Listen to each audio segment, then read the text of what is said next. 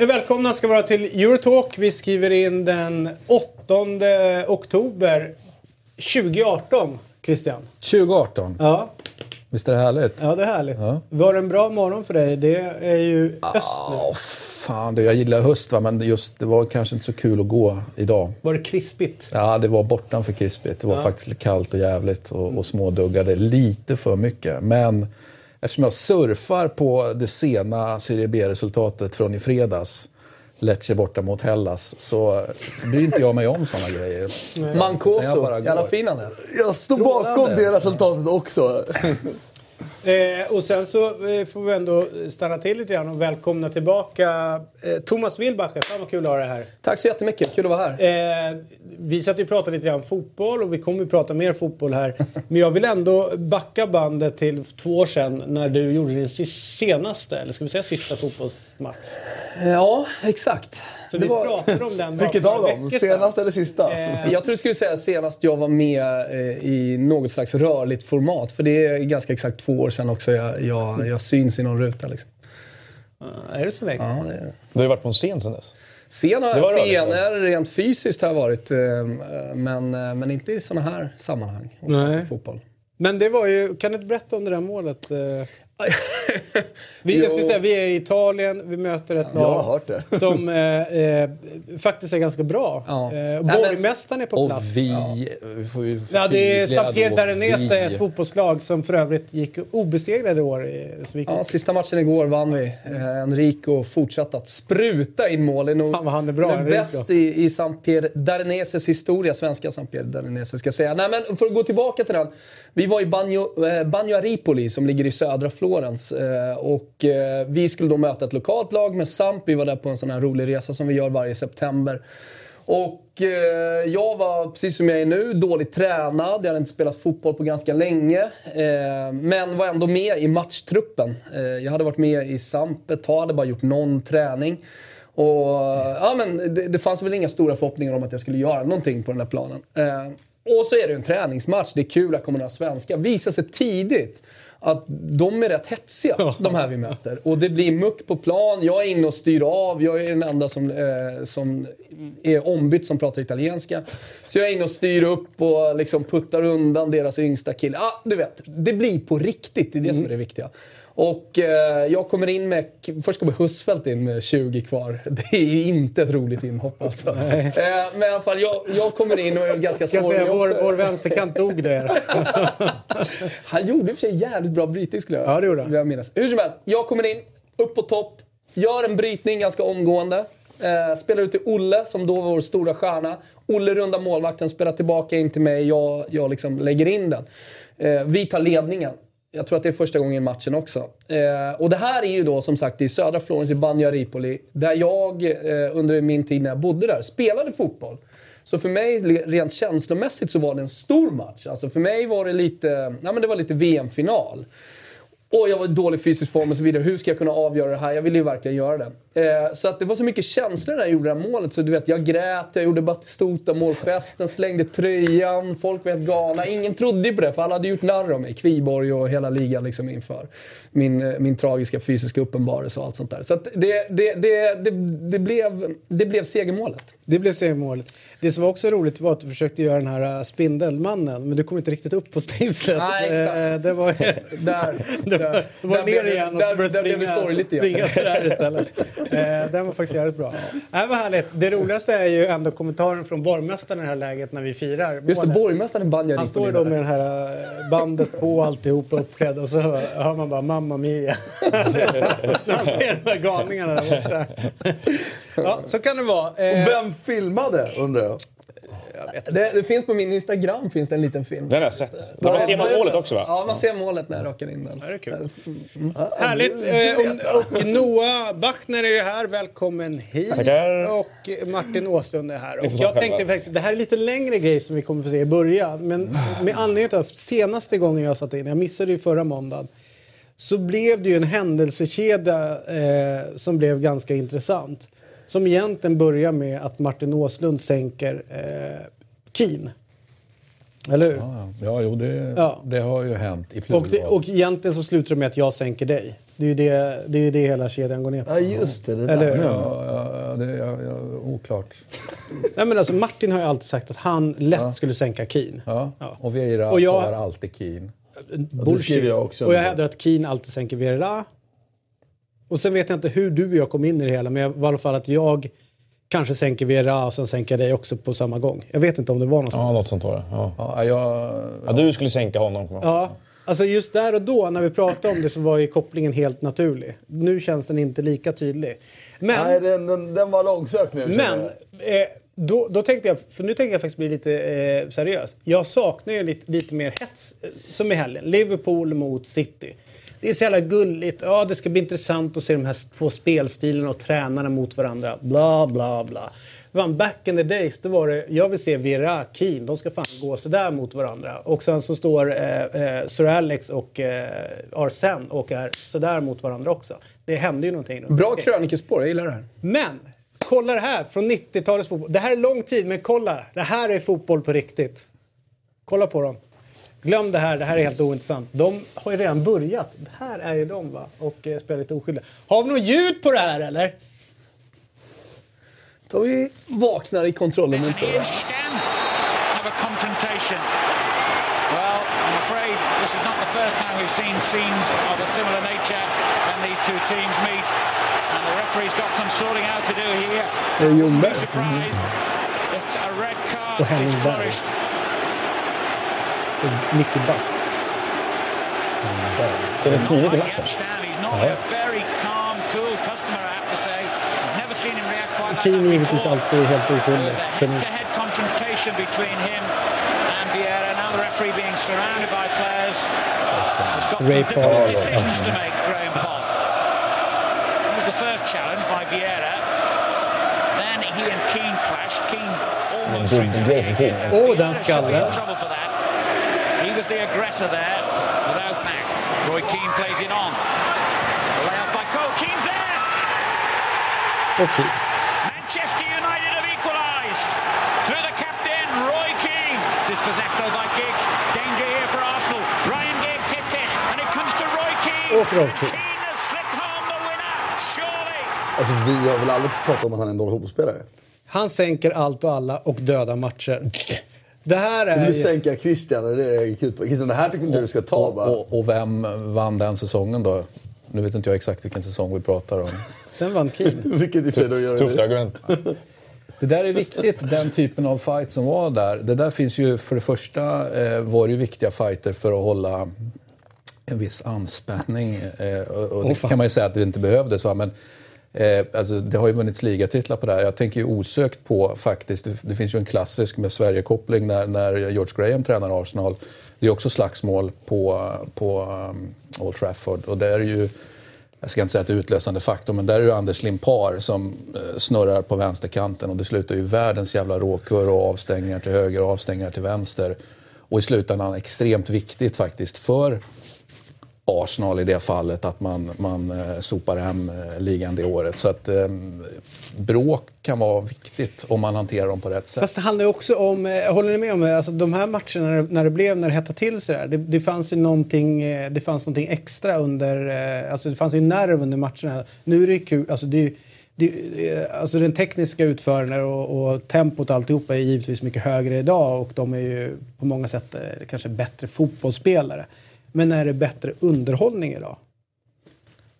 Alltså det är ju extremt subjektivt såklart. Såklart, det är därför jag ställer frågan. Forum. Men det här är ju så subjektivt det kan bli egentligen. Frågar mig så tycker jag frågan är extra befogad efter att ha sett gårdagens 3 matcher. Det jag håller med om, själva känslan man hade igår var ju ändå att det här är, vi har sett dem, ja men just nu då enligt tabellen dessutom 4 bästa dagarna i Premier League. Inget av dem har riktigt imponerat. Mm. Utan det var faktiskt lite som att det var en dag på jobbet med mycket matcher och sådär. Så jag håller med att frågan är befogad. Men ibland måste du få vara en dag på jobbet. Exakt. Och du kan ju liksom inte pika varenda jävla show du spelar. Jag tycker också att City, Liverpool och några är förlåtna. För de har ju haft rätt många bataljer förra året där det faktiskt var jävligt färgsprakande. Där det var dels inte kanske så fysiskt som det var då. Men dels den där spänningen och dessutom mycket bättre fotboll.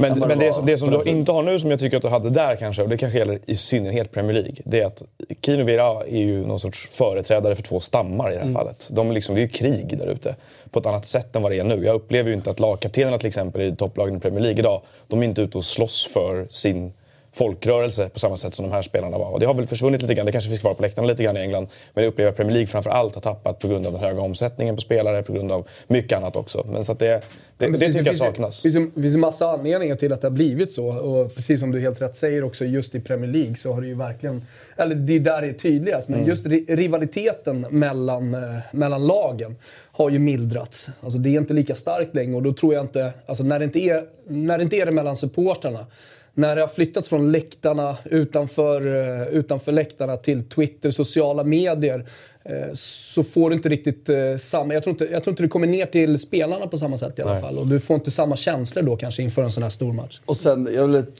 två saker till det här. Det ena är ju att man är mycket, mycket mer hårdare mot fula tilltag, vilket är bra. Jag menar, Roy Keane sätt att sparka ner folk bakifrån. Han och många andra, han var inte ensam. Jag gillar Keane, liksom...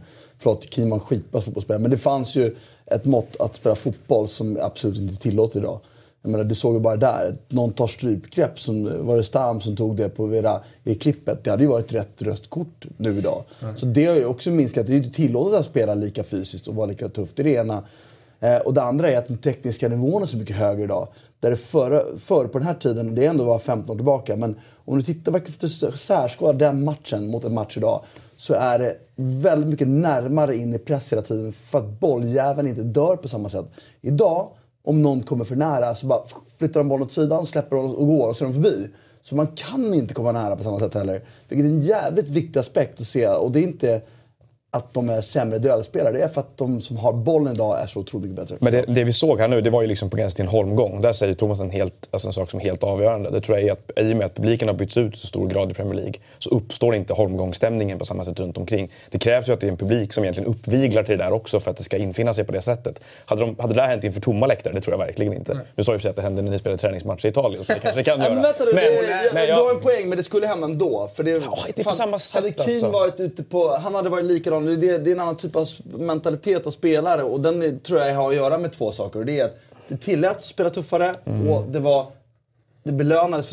Idag är det bara tuff idag, hinner du inte med. Nej, men jag menar med det här kill-grejen från läktarna. Den är ju inte, det tror jag inte, de den tror jag ändå men jag tror så här, jag tror att alla egentligen har rätt. Jag tror att det är många olika faktorer som gör att det inte ser ut på samma sätt idag.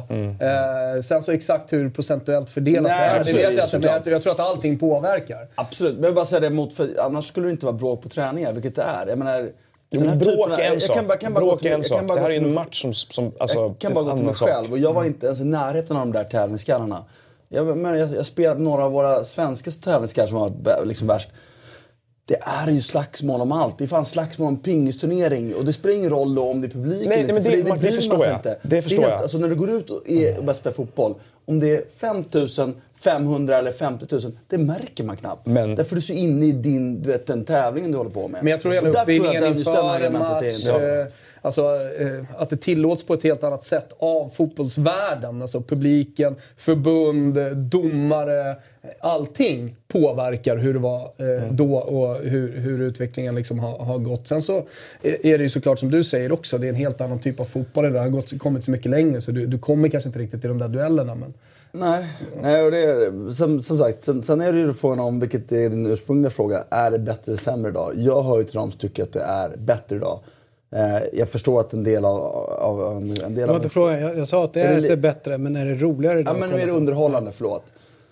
Och jag tycker att det är sammantaget mer underhållande idag än då. Konstigt nog kan man tänka att eftersom det ofta pratas om en amerikanisering av engelsk fotboll, att i amerikansk sport så hade du hört hemma med den här typen av inslag mycket mer. Alltså NHL bygger mycket på det här dramaturgin och någon sorts gladiatorspel på isen helt plötsligt. De hade ju, alltså, är det de vill, skapa en produkt som tilltar en amerikansk idrottspublik, då hade de ju... Fast det här kändes för mig hela tiden ganska ärligt. Alltså det, jag tror inte att det är skådespel heller. Alltså, att de inte gillade varandra.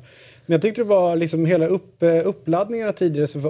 I min värld så fanns det mer ingredienser. Visst, det fanns det taktiska, man pratade om det och hur de ska ta sig an. Men det fanns ju också de här riktiga jävla matcherna. Och men här såg vi Dennis Bergkamp som var en jättebra fotbollsspelare, men han var ju också rätt stök. Han gjorde ju fula grejer som liksom fick igång grejer. Eller ja, men hela det här Jaap Stam, Neville, alltså det var ju liksom en hel, du sa ganska bra, en hel stam som gick ut. Alltså de försvarat folk och som gick ut och körde. Alltså jag kan sakna den delen. Men om man då tänker att från 15 år och fram till nu så har det skett ganska mycket. Om man börjar blicka framåt då? Alltså hur långt kan man dra på nu är ju att du saknar någon slags build-up mot, och då tycker jag en skillnad som vi inte har pratat om hittills är ju att, nu vet inte jag exakt hur många år det är sedan, men då var det ju faktiskt så att det var klart mycket mindre fotboll på tv. Det finns ju en sån aspekt också. Nu har vi 1000 matcher kontra under en helg istället för 100 då. Så att det hjälper ju också till att smeta ut saker. Alltså både och. Alltså en dag på jobbet kunde man ju få ganska ofta, men du kunde aldrig få en dag på jobbet när Liverpool mötte United eller United mötte Arsenal. De matcherna var ju, det fanns en inbyggd liksom rivalitet mellan de här som gjorde att det aldrig blev Liverpool... De skulle aldrig tillåta att United kom till Anfield och liksom det blev en avslag. Men det var ju också känslor som du tog med dig ner på pubben och som du tog med dig till arenan. Du eller ja, till arbetsplats eller vad det nu var. Alltså det var ju hela tiden fysiska möten som du fick utlopp för dina känslor inför de matcherna. Idag, om man på tal om utsmetning, idag sker ju liksom allting via sociala medier. Ja. Och ingenting av det där sker ju i stort sett på läktarna, om man nu liksom får stanna vid. I England i alla fall. Mm. Men om vi tänker då framåt då, om ni ska vara lite... vad tror ni att... Liksom, hur långt kommer den här utvecklingen ta fotbollen? Alltså vad... Kommer det bli ännu mer innebandy av fotbollen? Alltså, inga tacklingar, det beror ju på oss, det beror ju på alla, det beror på liksom förbund och fotboll. Vad fan vill vi ha för fotboll? Mm. Det är ju det. Jag menar så här, kan vi köpa en kastad bengal på en familjeläktare? Eller kan vi inte köpa den? Hur blir vi av med att en supporter kastar en stol i huvudet på en fotograf? Finns egentligen bara ett sätt att göra det på. Om du vill få 100% jävla kontroll inne på arenorna, då måste du stänga dem. Då måste du ta bort det där, precis som man har gjort i Premier League. Eller så accepterar du att det är lite casualty. Alltså jag skulle vilja säga att det finns något mellanläge också. Under den här perioden så var det inte att folk fick en bengal till familjeläktaren. Nej, för det fanns inte bengaler i England. Däremot fick folk en smäll. Ja, jo. Ja. Så att jag menar så här, det är väl olika i olika kulturer vad det var. Men om man ser själva fotbollen är på planen så är det ju kanske inte direkt en bengalkastare som har drivit på att det är mer snabb teknisk fotboll där det är svårt att komma in i press eller där spelarna är bättre i höga hastigheter och sådär. Utan det är ju vart fotbollen är på väg någonstans. Alltså på planen? Ja, och på planen. Mindre och mindre rivalitet, det är klart att det kommer bli så. Alltså mer och mer handlar om pengar, mer och mer handlar om att... Ja, men vinna det stora, speciellt för de här lagen. Alltså, ja, Premier League, om det är nu kört, ja, men då är det Champions League som gäller. Men det är också det toppgänget i Premier League nu, de 6 lagen som slåss där uppe, det är en sak om det är bara Arsenal och Manchester United år efter år, då den rivaliteten är mycket mer laddad inför de mötena. När det är 6 lag som slåss om det nu, då blir det mer utspätt, som Thomas säger. Och sen så dessutom så tror jag att de ser sig inte riktigt, det finns inte den lokala rivaliteten längre på samma sätt. De är ju globala varumärken, globala lag egentligen. De har ju sin fanbas lika mycket i Indonesien som de har i norra London liksom. Och det är viktigt, det är jätteviktigt för dem att det ska vara så. Ja, det är ju det som bygger hela dess ekonomi. Så att, men då blir det också inte heller lika laddat på samma sätt. Det är ju svårare för någon i Indonesien att sitta och hata en annan del av norra London än för någon som är född där. Och den fattar jag. Men om vi ser fotbollsutvecklingen, hur långt tror ni den kommer gå? Du pratar om 15 år, det är en stor skillnad. Det är svårare att komma in i press, folk är bättre på att göra det. Jag tror hur mycket längre kan vi dra det? Det är olika aspekter där. Alltså, vi kommer aldrig mer få tillbaka en lika fysisk fotboll. Var inte det vilka framåt? Vad tror ni? Men jag tror alltid på en pendel som slår. Liksom. Så att vi kommer gå tillbaka till där defensiva spelare kommer vara viktigare än vad det kanske är just nu. Just nu spelar man med offensiva spelare i sortera plan. De tekniska färdigheterna, bollen kommer alltid vara avgörande. Vilket jag tycker är så fantastiskt med fotboll. Att du kan inte leva på precis. Du måste kunna hantera bollen liksom. Väldigt, väldigt skickligt för att ens ha en chans att vara med på den här nivån. Men jag tror däremot idag så är det ju Guardiola och tiki-taka fotboll överallt. Jag tror alltid att det slår tillbaka. Jag tror att vi har en Capello och Sacchi fotboll som kommer tillbaka. Om det sker om 5 år, 10 år, det vet jag inte. Men det gör ju alltid det. Så ni ser en renässans för Mourinho några år framöver alltså? Ja, eller jag tror att fotbollen kan fortfarande liksom utvecklas, både spets, liksom den absoluta spetsen och bredden. Ännu mer bollskickliga spelare, ännu snabbare spelare, ännu snabbare i tanken, för att man jag tror att det är mänskligt på något sätt. Man vill alltid gå framåt. Jag var ute i helgen och kollade på 10-11-åringar som spelade boll långt ifrån de bästa i Sverige. Men alltså det är en otrolig fotboll liksom, bara på så här, hyfsad nivå på 10-åringar. Jag tänker bara på hur det såg ut när jag var liten. Nej, men den tekniska nivån är så här, rulla tillbaka, keepern är med i spelet hela tiden. Mm. Ja, funkar det inte fram, då vänder vi om och så börjar vi om liksom. Och så där, jag menar, det var ju bara akademierna som såg ut så på, för 15 år sedan. Så att jag tror liksom så här att man driver fotbollen framåt kommer ju underifrån också, eller framförallt skulle jag vilja säga. Så att jag är helt inne på Martins spår här, att det kommer ju bara bli ännu bättre fotbollsspelare. Det kommer gå ännu snabbare. Och med det sagt så är det så jävla härligt då att sitta och kolla på en Sirius-match och Niklas Borstor kommer in. Mm. Svårt otränad och kan han spela det där måltränad? Men på den absolut liksom högsta nivån för att vinna fotbollsmatcher, vilket det handlar om i slutändan, då kommer det alltid finnas en plats för. Jag menar, alla trodde ju att den tyska 4-2-3-1 offensiva fotbollen helt skulle ta över Europa. Sen så såg man på mästerskap, för all del även i Champions League med Mourinho 2010, att det var en helt annan fotboll som var vägvinnande och som gjorde att du vann stora titlar. Kanske inte i en serie över tid, men i kuppspel i alla fall. Mm. Så att jag tror att det alltid kommer finnas en sån plats för den, för en mer fysisk fotboll, eller en tillbakagång till Sacke eller vad det nu må vara. Mm. Det kanske kommer en pendel slå tillbaka även när det gäller de här dusterna som vi såg här. För att jag tänker att många spelare kommer inte ha tid att lägga energi på den här typen av liksom personliga rivalitetsgrejer på planen. Då finns det någon spelare till slut som, när alla är så upptagna av olika taktiska direktiv och så vidare, kommer på att jag kan faktiskt rubba dem genom att vara jävlig här nu. Mm. Och så slår det tillbaka också. Fast det är svårare att vara idag, och det är också en annan aspekt. Att idag granskas ju allt på ett annat sätt. Vilket jag tycker är väldigt bra, för jag hörde till de här som var lite för snäll. Men alltså, det var så spelare som byggde hela sina karriärer på att gå runt och trampa folk på hälarna, spotta på en synt och såna grejer. Och så liksom, den typen av är ju svårare att göra det. Och du var inne på något annat som jag också tror är en viktig grej. Det är ju professionellare idag. Jag menar, Tony Adams, alltså ut och kröka. Det finns alltid avarter kvar som klarar det, men de blir färre och färre. Och verkligen. Det blir liksom professionella. Det finns mindre och mindre utrymme för misstag. Men det... Är man tillräckligt bra kommer man alltid kunna ta en cigg i och för sig. Ja, men det blir svårare och svårare att vara så. Hade inte han en jävligt cool målgest, Keane, när han bara gör den där? Keane? Det minns jag inte. Det här är min målgest nu. Piatek. Eller Piontek ska man ju säga, ja. Precis. Han sprang fram och så bara drog ner armarna så här och ställde sig och gjorde någon konstig grej. Det var jävligt mäktigt. Men vilket fall, underhållande. Jag tycker att underhållningen ändå totalt sett blir bättre. Ja, jag vet att jag inte har med håll här, men nej. En fin helg varit på Europatipset, får vi ändå säga. Till slut 11 rätt. Jävligt nära 13 också faktiskt. AIK där i slutsekunderna, fan, Norrköping borde ha vunnit. Mm. Och det sjuka är att, vad fan gör Djurgården? De ska ju inte ta poängen sån här match. Ja, de hjälper AIK, exakt. Ja, exakt. Så den var ju jättekonstig. Här kan man också konstatera att om Christian Borell hade använt sina 96 rader så hade han haft 13. Ja. Eller? Du utgår från... Han har haft 8, det vet vi. Sen får vi se. Nej, men har du noterat att Gustav la ganska mycket pengar på den här bilden? Han gick till en fotostudio och sminkade upp så grejer. Vilket mediehus är den ifrån? Från Expressen? Nej, han är egen. Han Tutte Balutto och varuhuset. Har du ingen sån? Nej, men han har gjort det själv. Men fattar hur sjuk han är. Han har gjort det bakom min rygg. Han vet att vi ska göra sån här.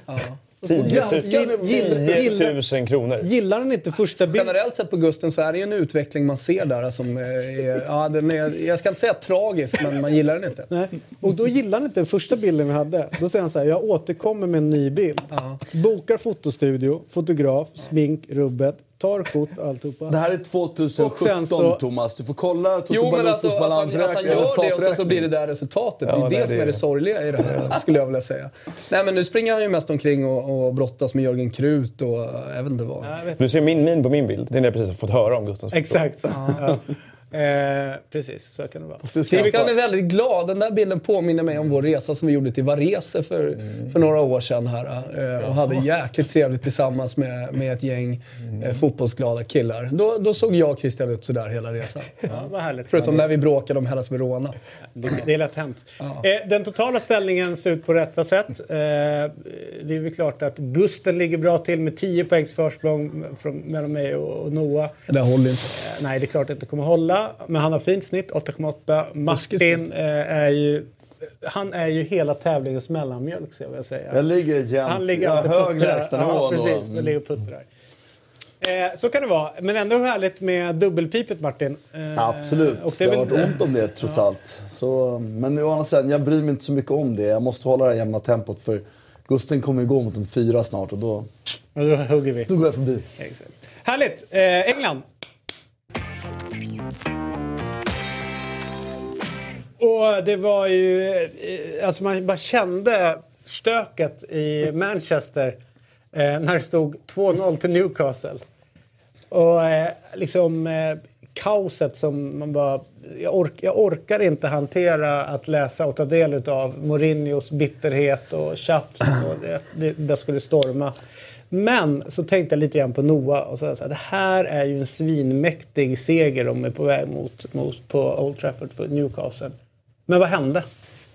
Det man visste skulle hända efter första halvlek, eftersom de inte gjorde 3-0. Det var ju självklart, kändes det som, att de skulle resa sig. Det var också att, vad hade de kvar att göra? Det kunde ju omöjligt bli sämre för Manchester Uniteds del i andra halvlek. Och precis som när man känns som att de är nedskavda till avgrunden, som de var borta mot City förra året. Om du kommer ihåg, City ledde med 2-0. Då har de bara desperationen kvar egentligen. Och då är de ju ganska många bra spelare i det här laget liksom, som klarar av att göra saker. De kastar ju planen åt helvete och bara kör. Och ett mål var ju alltid det som var skillnaden mellan att de skulle påbörja en comeback och inte. Och när man hade hänger frisparken, då, alltså, jag sa det direkt då till där jag var med att nu kommer det bli 3-2. Det finns inte en chans att vi håller det här. Tyvärr, för att individuella skillnaden är så stor mellan de här två lagen. Så att det behövdes liksom ett United i total nevros i första halvlek. Och det var ju, kunde ju blivit 3-4-0 i första halvlek. Att Moto inte gör 3-0 på nick från en meter är liksom så bra som jag tyckte han var i förra den här första halvlek. Och glad jag är för målet. Lika förbannad blir mig på den här missen för att han ska punktera matchen mer eller mindre. Och jag vet inte om det handlar så mycket om det var mer spelarna som behövde se sig själva i spegeln i halvtid, kändes det som lite grann i Manchester United, och som ju återupplevde lite stolthet i alla fall med att de vände matchen. Men jag var inte dugg förvånad att vändningen kom i och med att inte blev 3-0. Om vi bara stannar till lite här med Newcastle, har ni min känsla att det gått lite grann i stå nu med hela projektet? Alltså det var ju snack innan, ska han vara kvar eller ska han gå? Han blev kvar, klubben skulle säljas men sen blev inte såld och sådär. Men rätt mycket av fansens förhoppningar har ju knutits till Benitez någonstans. Vad han kan liksom göra med den här klubben. Ja, men vad står det nu? Vad händer? Nej, det är ju status quo från sedan ett år tillbaka. Han är motarbetad hela tiden av icke-ambitionen. Det är som det har varit hela tiden. Det är ingenting nytt. Skillnaden med Benitez är att han har lyckats attrahera lite intresse till att köpa klubben. Han har tagit striden med Ashley öppet. Han har sagt att han ska hedrar sitt kontrakt hela vägen ut, och han gör ju väldigt mycket med små resurser. Problemet är att det passar Ashley perfekt. En tränare som inte behöver investeringar men ändå kan hänga kvar, det är det bästa han kan tänka sig. Så jag är inte så orolig, jag tror vi kommer hänga kvar. Jag tycker vi spelar tillräckligt bra i många matcher, många stunder av matcher för att ta poäng. Framförallt nu man får in då, om Moto kommer igång och då Kennedy kommer igång liksom, så har vi även offensiva spelare. Så den stora frågan består vid sidan av planen. Det har varit samma sak som jag med i det här programmet för första gången för 5,5 år sedan. När Thomas satt bredvid och jag sa till honom att ni är alltid fel om Newcastle, det första jag sa, för jag var så nervös när jag kom till soffan. Men det är samma sak som det alltid varit. Ashley, jag är inte säker på att han egentligen försöker sälja klubben. Han försöker mest i onsdags åt de ju middag på en italiensk restaurang i Newcastle tillsammans Ashley och Benitez och spelarna. Ashley gjorde ett så här visa in till fansen utanför och åkte därifrån för att han tyckte att det var för många som ropade på honom. Men här är ju långsiktighet. Alltså dels för Manchester United, vad händer långsiktigt?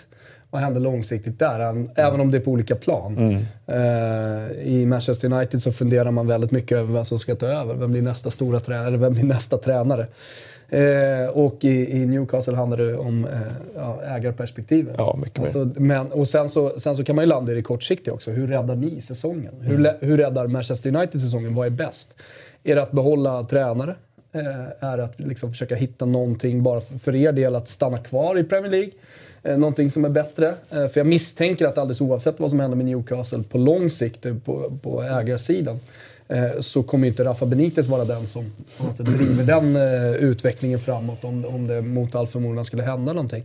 Precis på samma sätt som i Manchester United. Alltså, om de börjar byta liksom, i ledningen och sådär, så tror jag liksom, att Mourinhos tid är ändå räknad. Och är det då bäst att göra sig av med honom nu? Eller ska man fortsätta? Alltså, bara en tanke så här. Det är alltså kanske bättre för Newcastle att åka ur. Att inte liksom gå upp när han inte orkar återinvestera för att ta dem upp. Är det vi landar i, eller? För att bara åka vidare som det är nu och hänga kvar med minimal investering. Ja, det förlänger ju bara lidandet. Jag är en av de som ser, du kan krascha ner i conference för mig. Jag skiter i det. Ja, men det är tycker den här extensen är helt meningslös. Men så länge folk går på matcherna så är ju egentligen på ett sätt ingen skada skedd. Även om det är väldigt jobbigt. Man lider och jag förstår att det är jobbigt att lida. Men fotboll handlar ju mycket om att lida. Åker de ner alltså tillräckligt mycket, så förlorar ju liksom marknadsföringsplatsen, alltså arenan, tv-rättigheterna sitt värde. För det är väl det enda jag kan landa i nu. Om det nu var ett bud, vilket vi inte vet, men på 3,5 miljard så är det är rätt bra avkastning på investerat kapital. Men det de strandade i, har jag förstått, var ju vad han skulle få köpa marknadsföringsplatsen för Sports Direct. Och den är ju nu har jag köpt en till sånt bolag, så den är fortfarande ett värde i sig, för det bolaget kan ju fortfarande växa rätt mycket liksom. Mm. Men det var ett färskt exempel på Sunderland som har liksom rasat ner i League One. Den klubben såldes för jättesmå pengar till en uruguayan och liksom, nu kan det projektet ta fart. Nu pratas det om att Monacos ägare Rybolovlev ska liksom ligga bakom det där. Och att det kommer hända någonting nytt. Så att det finns någonting liksom, positivt. Det finns en optimism i Sunderland att nu kan det hända någonting. Och kanske är det den vägen som Noah pratar om, att det är bättre att gå den då. Men det var det jag menade. Det var därför jag sa det. Att det är bättre att åka ur. Ja, men precis. Så länge de hänger kvar så är marknadsföringsplattens värld så pass mycket för dem. Men ur supportperspektiv skulle det... Nej, för fan. Men ur sportperspektiv så behövs det ju, som Christian säger, jag tror liksom tomma läktare är en bra sak om man ska forcera fram förändring här i Premier League, men jag tror inte att det händer. Så att egentligen är det bara vänt. Sekunden Benitez lämnar, då behöver han antingen investera som fan och ha en ja-sägare som tränare som är dålig som han haft tidigare.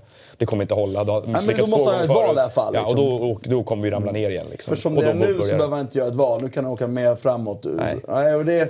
Man trodde ju ändå att han skulle nöja sig med den avkastningen. Men det finns ju mer att hämta. Eftersom tv-rättighetscykeln än så länge hela tiden ökar rätt mycket. Så ökar värde på klubben rätt lätt. Liksom. Ja. Till United. Ja. Jag tror att de ska sparka sin tränare. Det har vi sagt för länge sedan. Alltså, var dag som går är en stor risk att missa Champions League. Och spelare flyttar.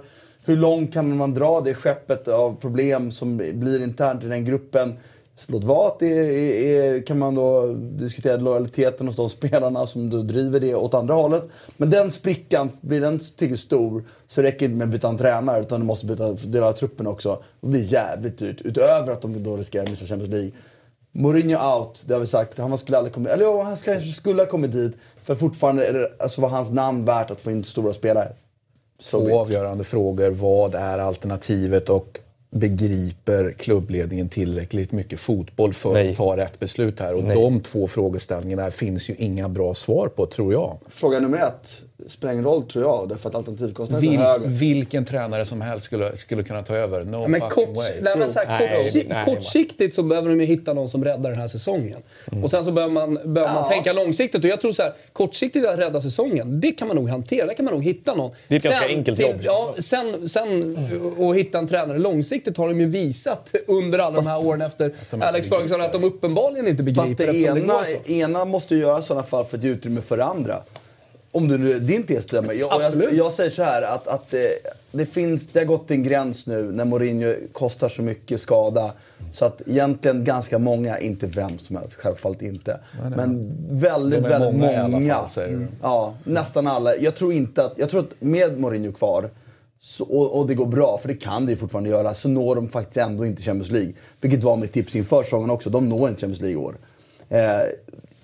Han är inte kass på något sätt, men det har gått så mycket saker emellan här, runt så mycket vatten i de här broarna, så att Det är bättre att kicka honom och ta en gigs då. Men jag tror man bara behöver titta på reaktionerna på den här segern i helgen, där många United-supportrar också betraktar det som en pyrrhusseger. Alltså, de vill inte vinna egentligen, för att de måste få ett slut på det här på något sätt. Och det, jag tror att när man har kommit dit i supporterled, den sanningen brukar vara ganska ordentlig. Liksom. Det är, ja, och det är lite, det spelar liksom ingen roll hur bra eller dålig Mourinho är nu.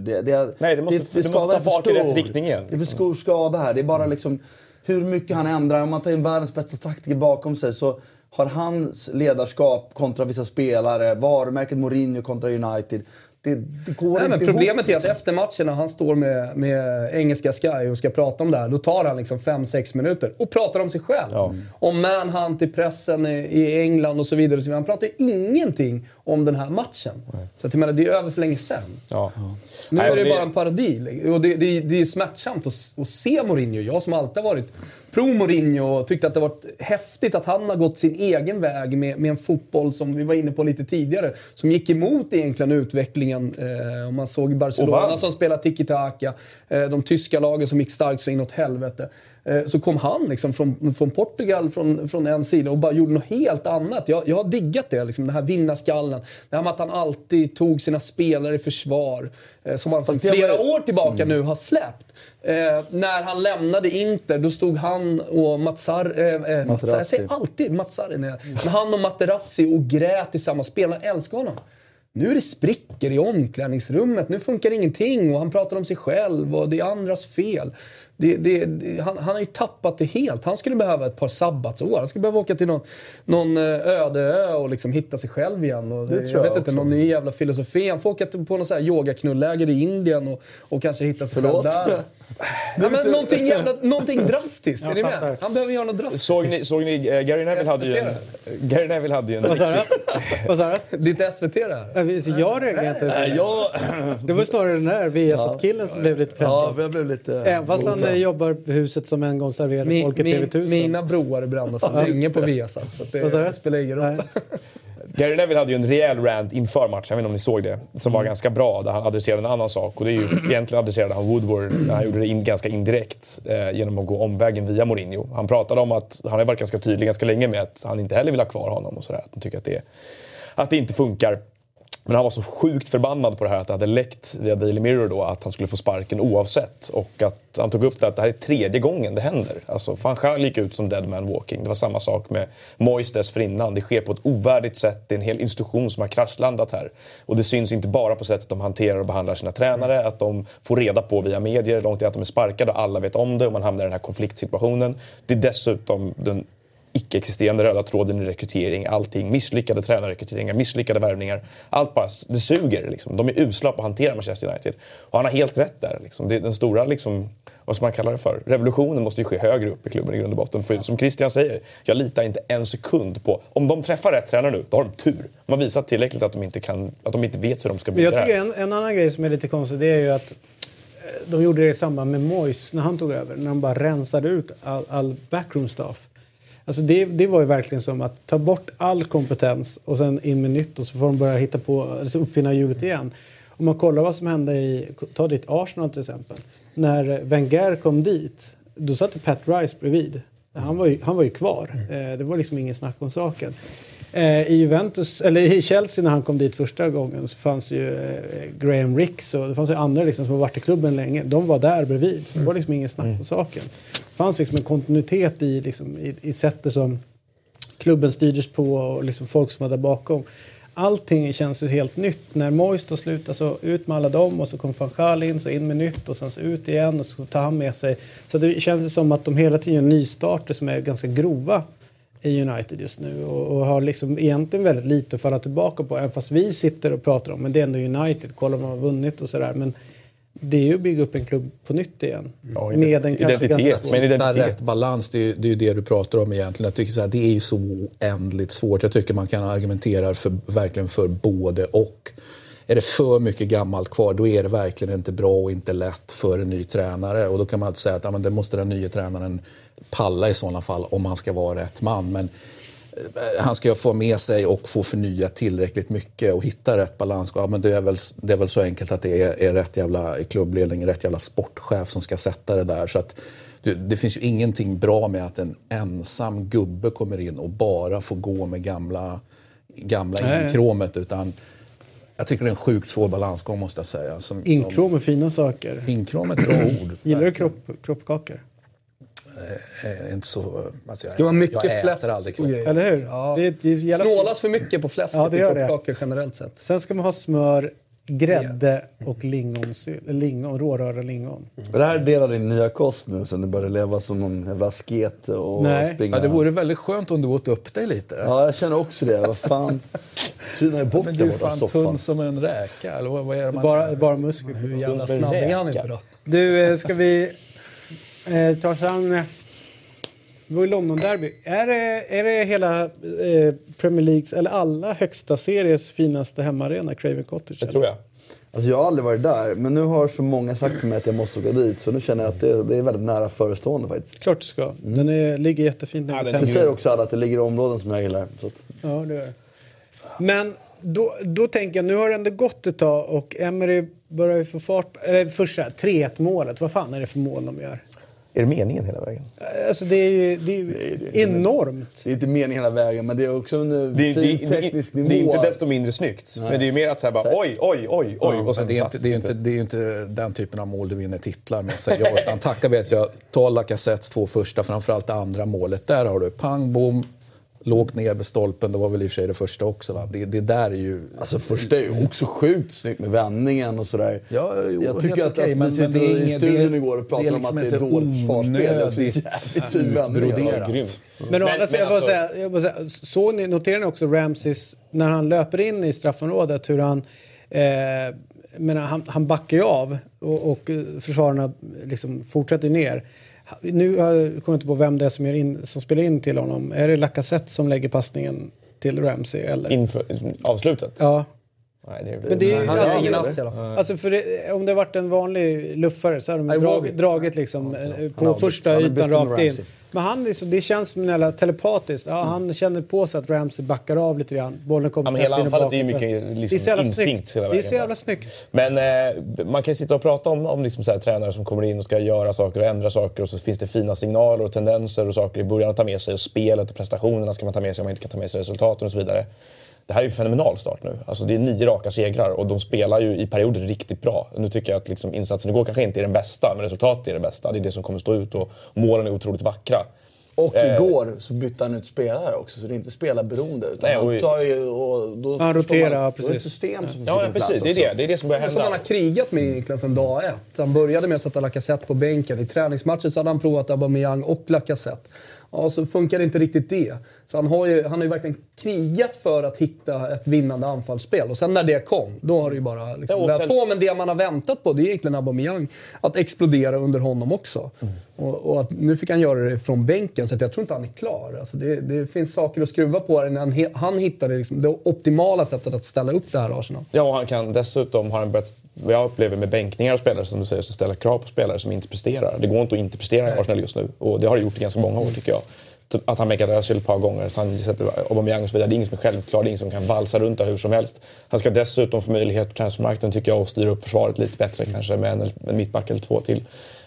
Men den Emery som jag tyckte kändes liksom matt och passiv och överanalytisk i PSG. Det börjar man omvärdera. Jag börjar omvärdera. Jag känner mig som att jag står med byxorna ner vid anklarna, som känner mig så skeptisk till honom inför säsongen här. Men det var baserat mycket på intrycket i PSG att det var lätt jobb under Monchi i Sevilla för honom. Det var någonting han kände väldigt väl. Sevilla var bra, men de var inte så förbannat bra tyckte jag. Det här däremot nu, de första indikationerna, första månaderna här, det tycker jag tillför väldigt många dimensioner i hans tränarskap. Jag håller med, men jag måste bara säga att Fulham igår, det måste vara det sämsta Premier League-laget de sista 10 åren på att spela försvarsspel. Ärligt talat, jag har aldrig sett det så dåligt. Det är faktiskt så pinsamt så att om de behåller Jokanovic utan att göra någonting över landslagsfönstret, så har de sett någonting som inte jag kan se tillstymmelse av. Då har det ändå gått 2 veckor sedan du sågade dem i Viasat. Ja. Alltså, nu är det ännu värre. Det här var värre. Det var vidöppet. Jag tycker nämligen Arsenal gör en okej match. Ja. Men du vet, 5 mål de kunde gjort mer.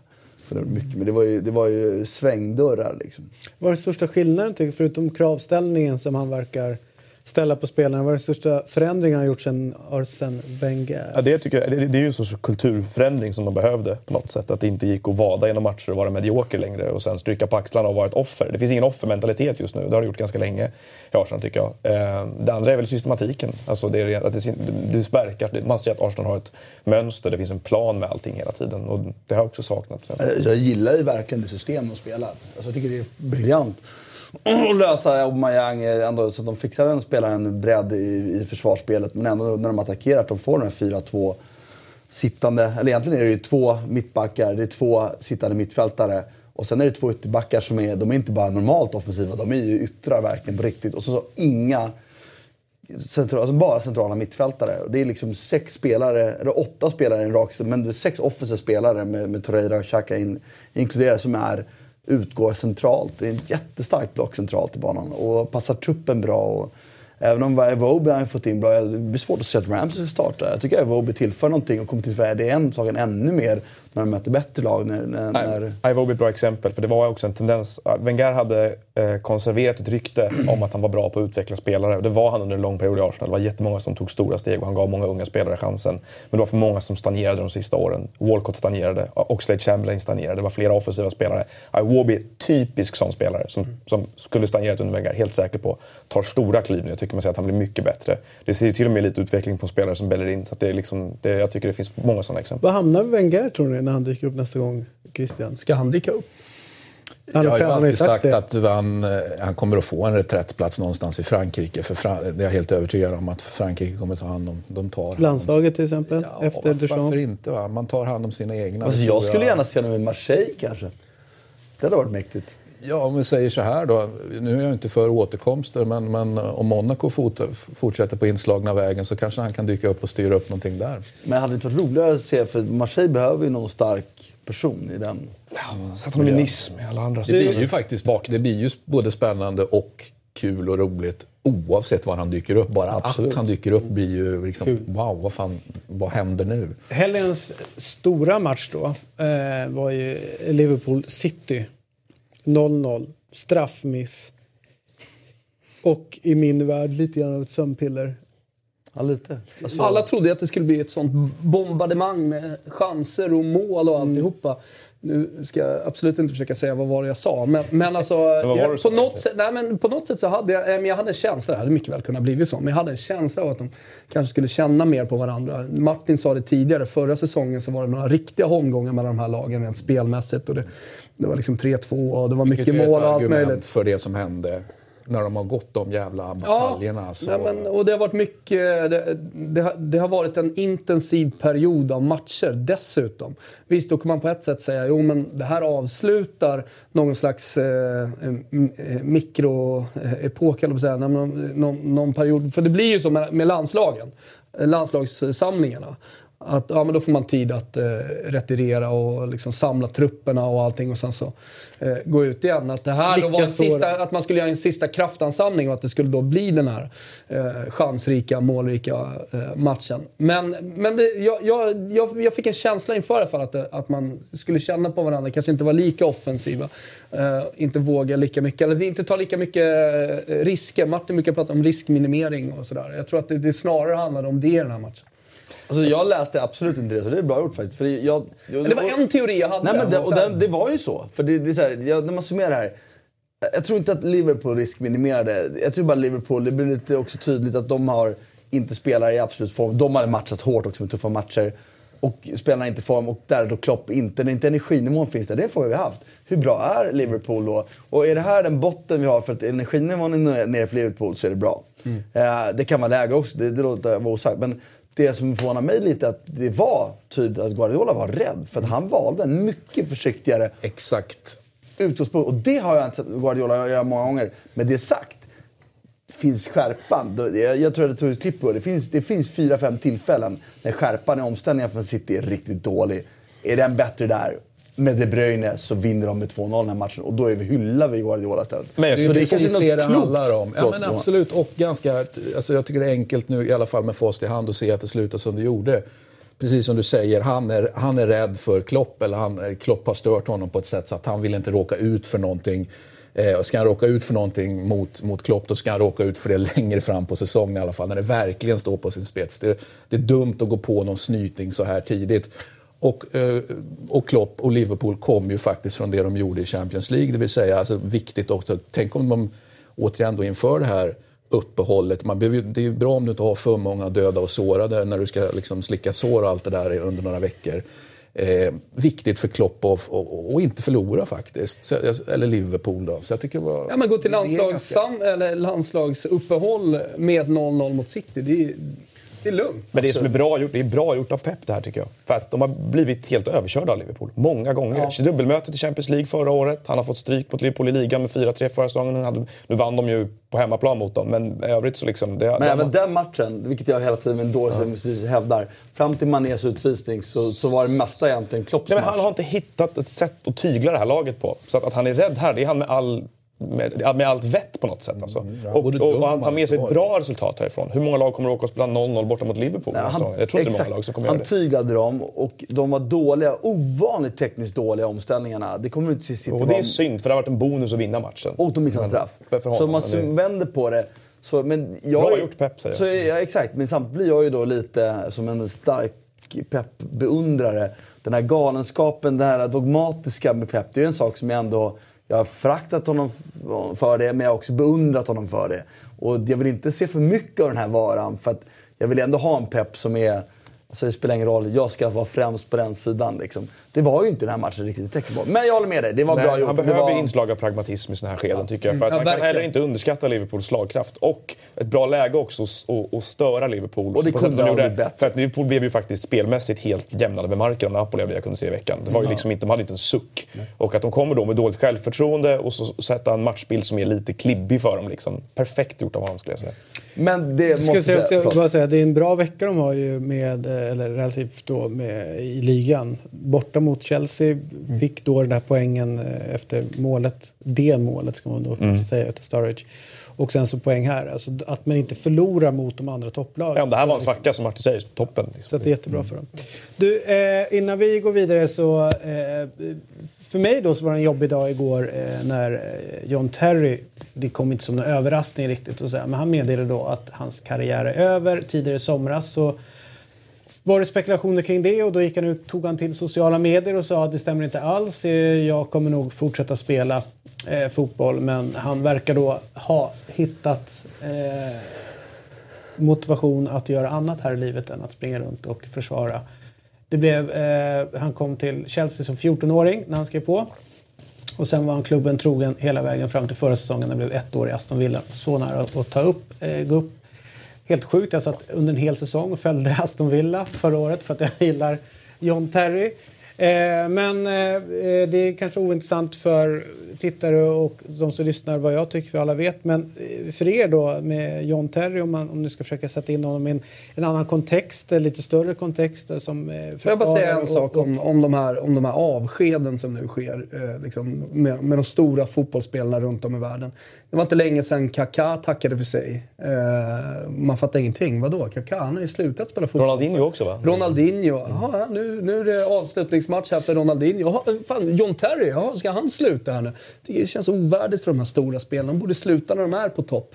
De säger hela tiden att de ska sluta när de är på topp, men så gör de inte det ändå. Jag kan förstå att han vill fortsätta spela fotboll i Aston Villa och så, men fan, lägg ner karriären istället, storslaget. Så det är klart, det här är inte en Kaká, Ronaldinho, ett Ronaldinho-avsked. Men, det är samma sak med min gäst och Xavi nu egentligen. Att de ska hålla på där borta och greta vidare. Ja, men fast min gäst var rätt bra där. Jo, han går jättebra. Och han lär sig dem. Men Kaká var jättebra också. Jag tycker bara att det är lite tråkigt. De har checkat ut. Såhär, om 2 år, då är det såhär, har en gäst lagt av och spelar fotboll? Ja, det kommer kännas jättekonstigt. De borde ha 2 avsked. Exakt. Ett avsked såhär. Men jämförelsen här är ju, han är ju, som du säger, nästan på väg att spela upp Aston Villa Villa, det är ju ett värdigt avsked såklart i jämförelse med de andra ni pratar. Absolut, ja, absolut, det är annorlunda. Det tycker jag, det kan jag känna, alltså det är klart att det hade varit ännu finare om han hade slutat i Chelsea, det kan jag också tycka, va? Men jag förstår också att han är sugen på ett år till, eller han vet inte riktigt. Det som Martin ofta brukar prata om, att fan, spela fotboll är det roligaste, man vet man ska spela så länge man. Och jag förstår det, Thomas, han har ju rätt i eftermälet, men som Christian påtalar, alltså spela. Jag som blev med så mycket skadad, fick spela så lite och fick sluta i förtid ändå, liksom, eller i förtid, men rätt så tid då. Alltså, fan, spela så länge ni bara kan. Det är det bästa som finns. Fotboll är det roligaste som finns att göra. Liksom. Och då gjorde han det ändå på det här sättet. Ja. Så att jag förstår din syn på, tycker att det är en poäng. Att man Ronaldinho slutar så blir man också här.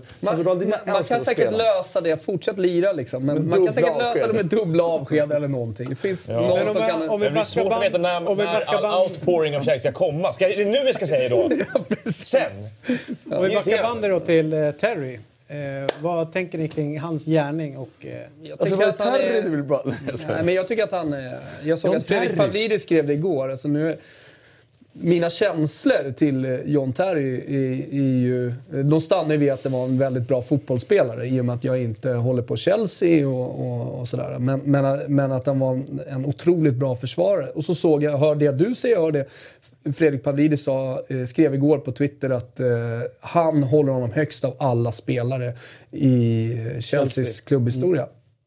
Så jag fattar det ändå. Ja, överlägset. Överlägset eller inte, men jag förstår det. Jag tycker Lineker skrev någon bra grej där om att han kanske inte är den mest uppskattade på viplan, men på plan kan man ju ingen blunda för hur bra han har varit. Och jag är ju mest intresserad av att han ändå haft nu ganska bra fotbollstränare, trots allt.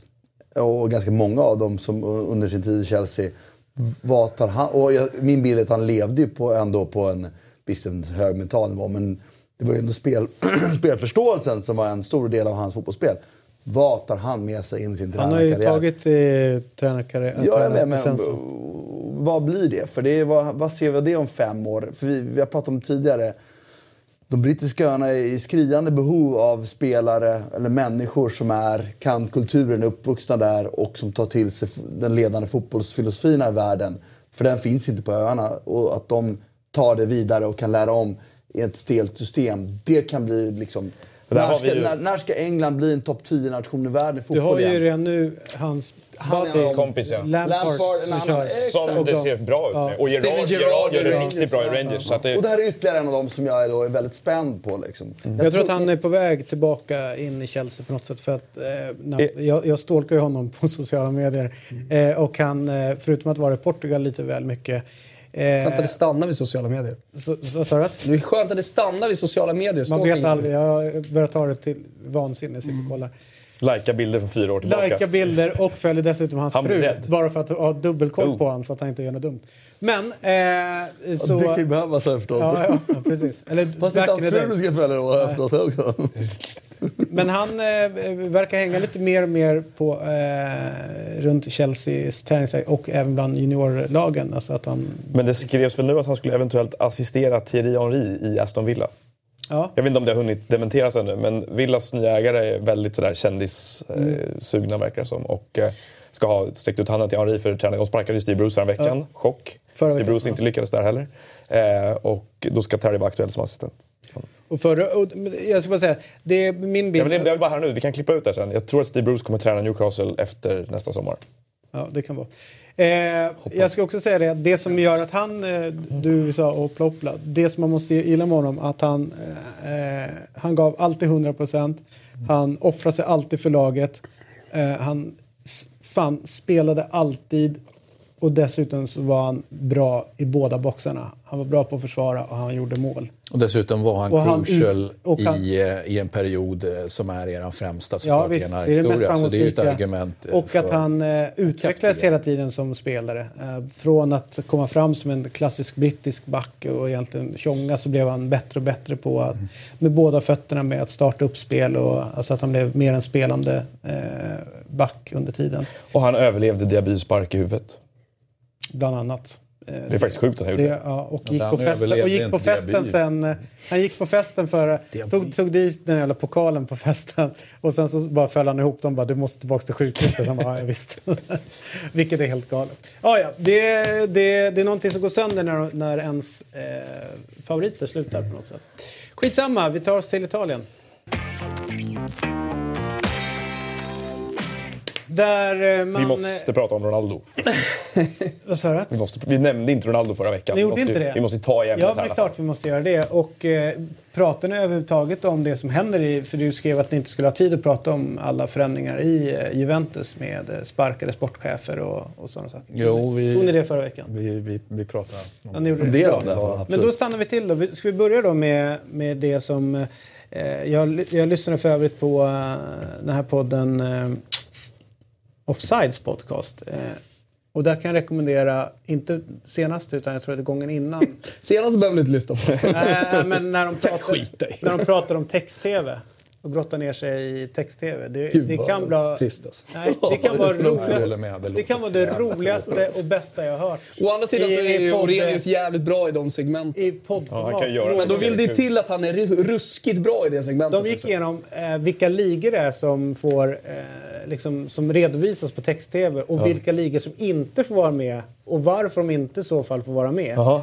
Och hur det kommer så där. Helt plötsligt har MLS tagits in på listan. Vad fan var det? Och vilka är det då som åker ut? Ja. Och vilka sporter är det som redovisas? Alltså, typ, så kan det bli mer hipster än det där? Nej, men fan... Text-tv är ju svinmäktigt. Man undrar ju att säga det enkelt. Jag slutade kolla text-tv för 10 år sedan. Finns det något dark web, alltså motsvarande text-tv, där ligger sporter och ligor på tur för att plockas in för att... Ja, nu har du redan redogjort för allt. Det var ju magiskt. Men de var i alla fall, Anders Bengtsson då i synnerhet...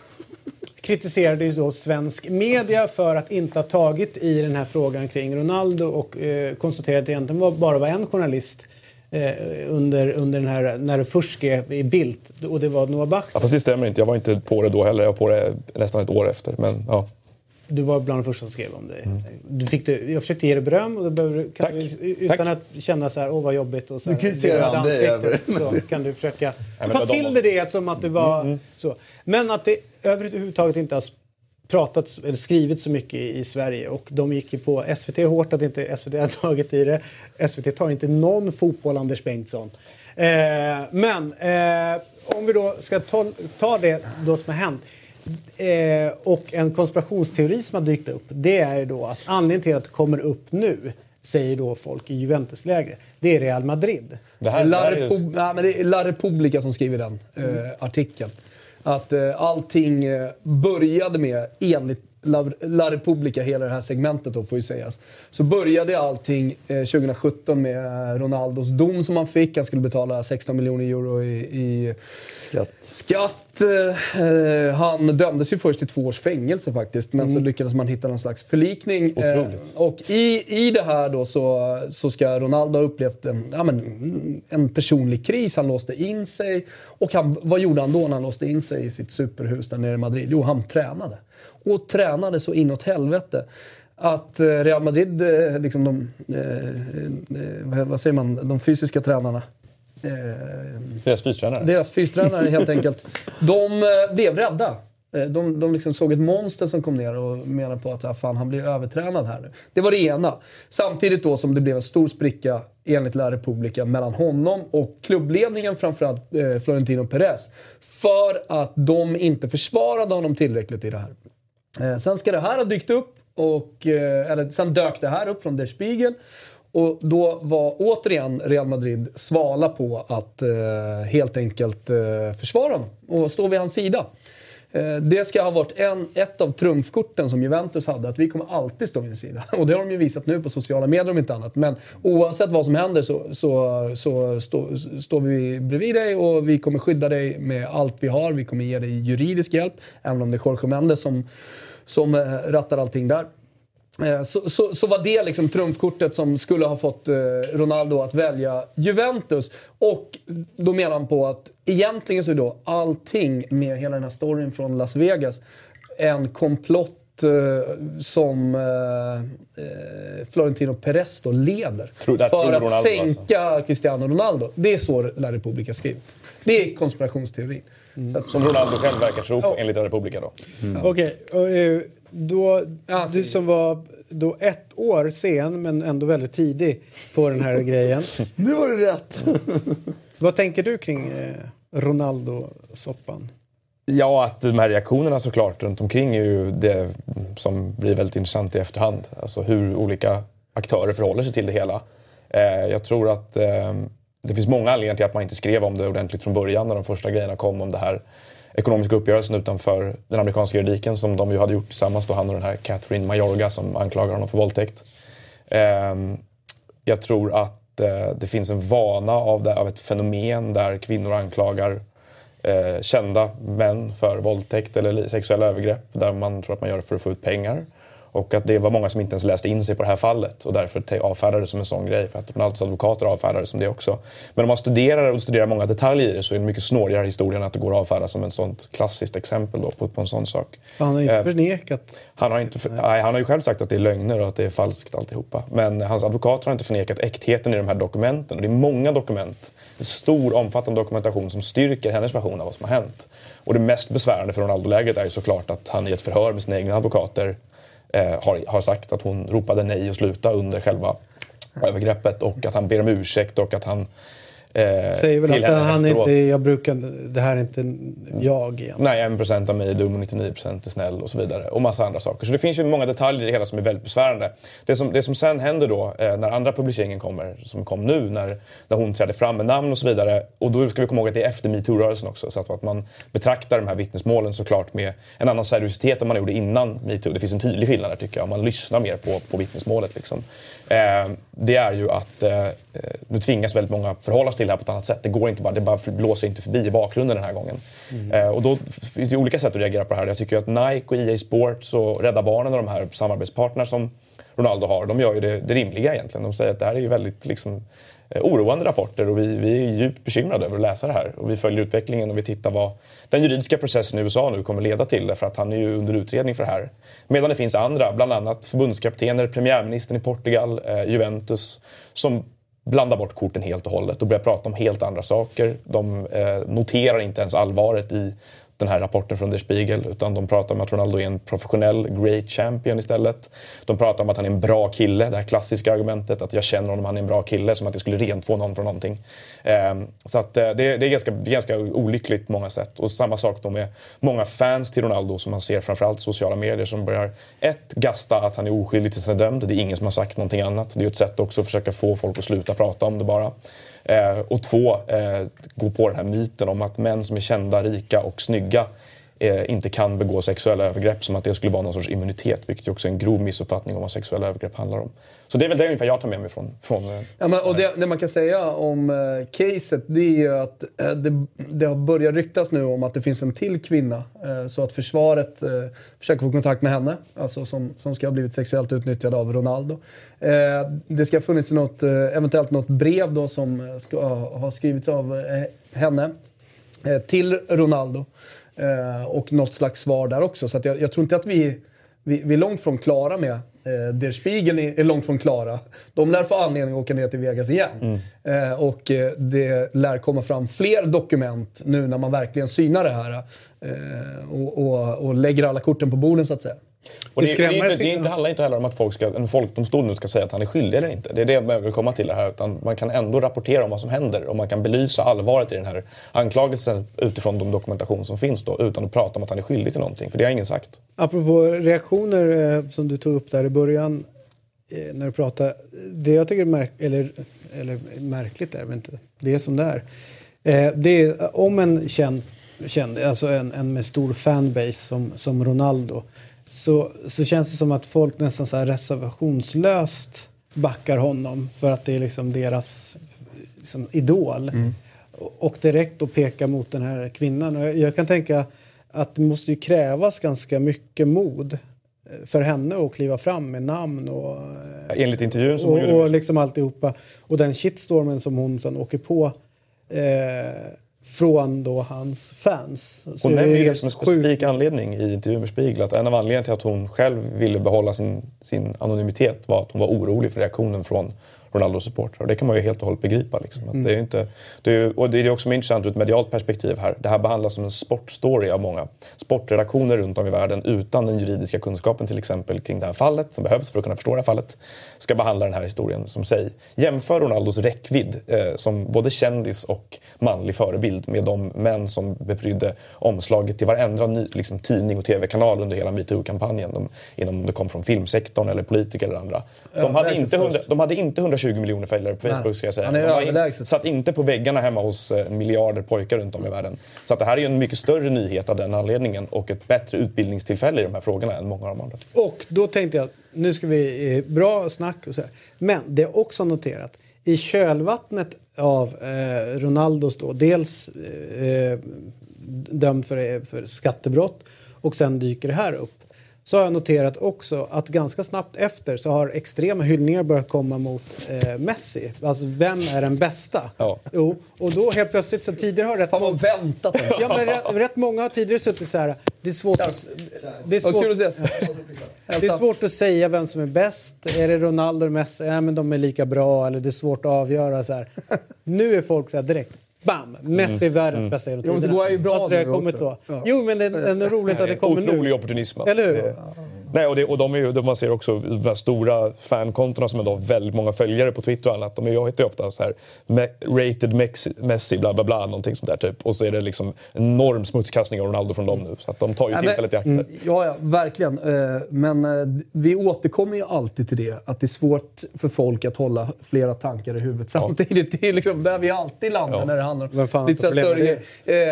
För jag menar, Cristiano Ronaldos fotbollskarriär är ju fortfarande fantastisk. Och det här handlar inte om det. Det är ingen som har, Johanna Fornén som skrev så här, det är ingen som har använt honom för att vara dålig fotbollsspelare. Liksom. Det är lite olika saker. Mm. Ja, nej, det var det. Vi lär kanske fan återkomma i detta längre fram. Lazio vann med 1-0 mot Fiorentina, och det var ju det är jättekonstigt skrivet att det är en viktig match med tanke på Europaplatserna. Jag tycker lite tidigt kanske att prata om Europaplatser.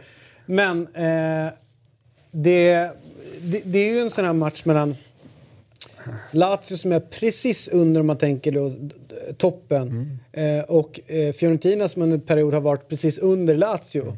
Men Fiorentina som kanske har förhoppningar att kunna återigen liksom börja etablera sig lite högre upp. Som, när jag växte upp så var Fiorentina laget precis under toppen. Med en av de 7 systrarna. Exakt, men nu liksom, har de varit nere men kanske på väg upp igen. Men har ju problemet med att måste sälja bra spelare så fort man får fram. Men de har lyckats behålla nu både Simeone och Chiesa som man trodde kanske skulle få lämna under i somras. Absolut. Men ändå lyckades.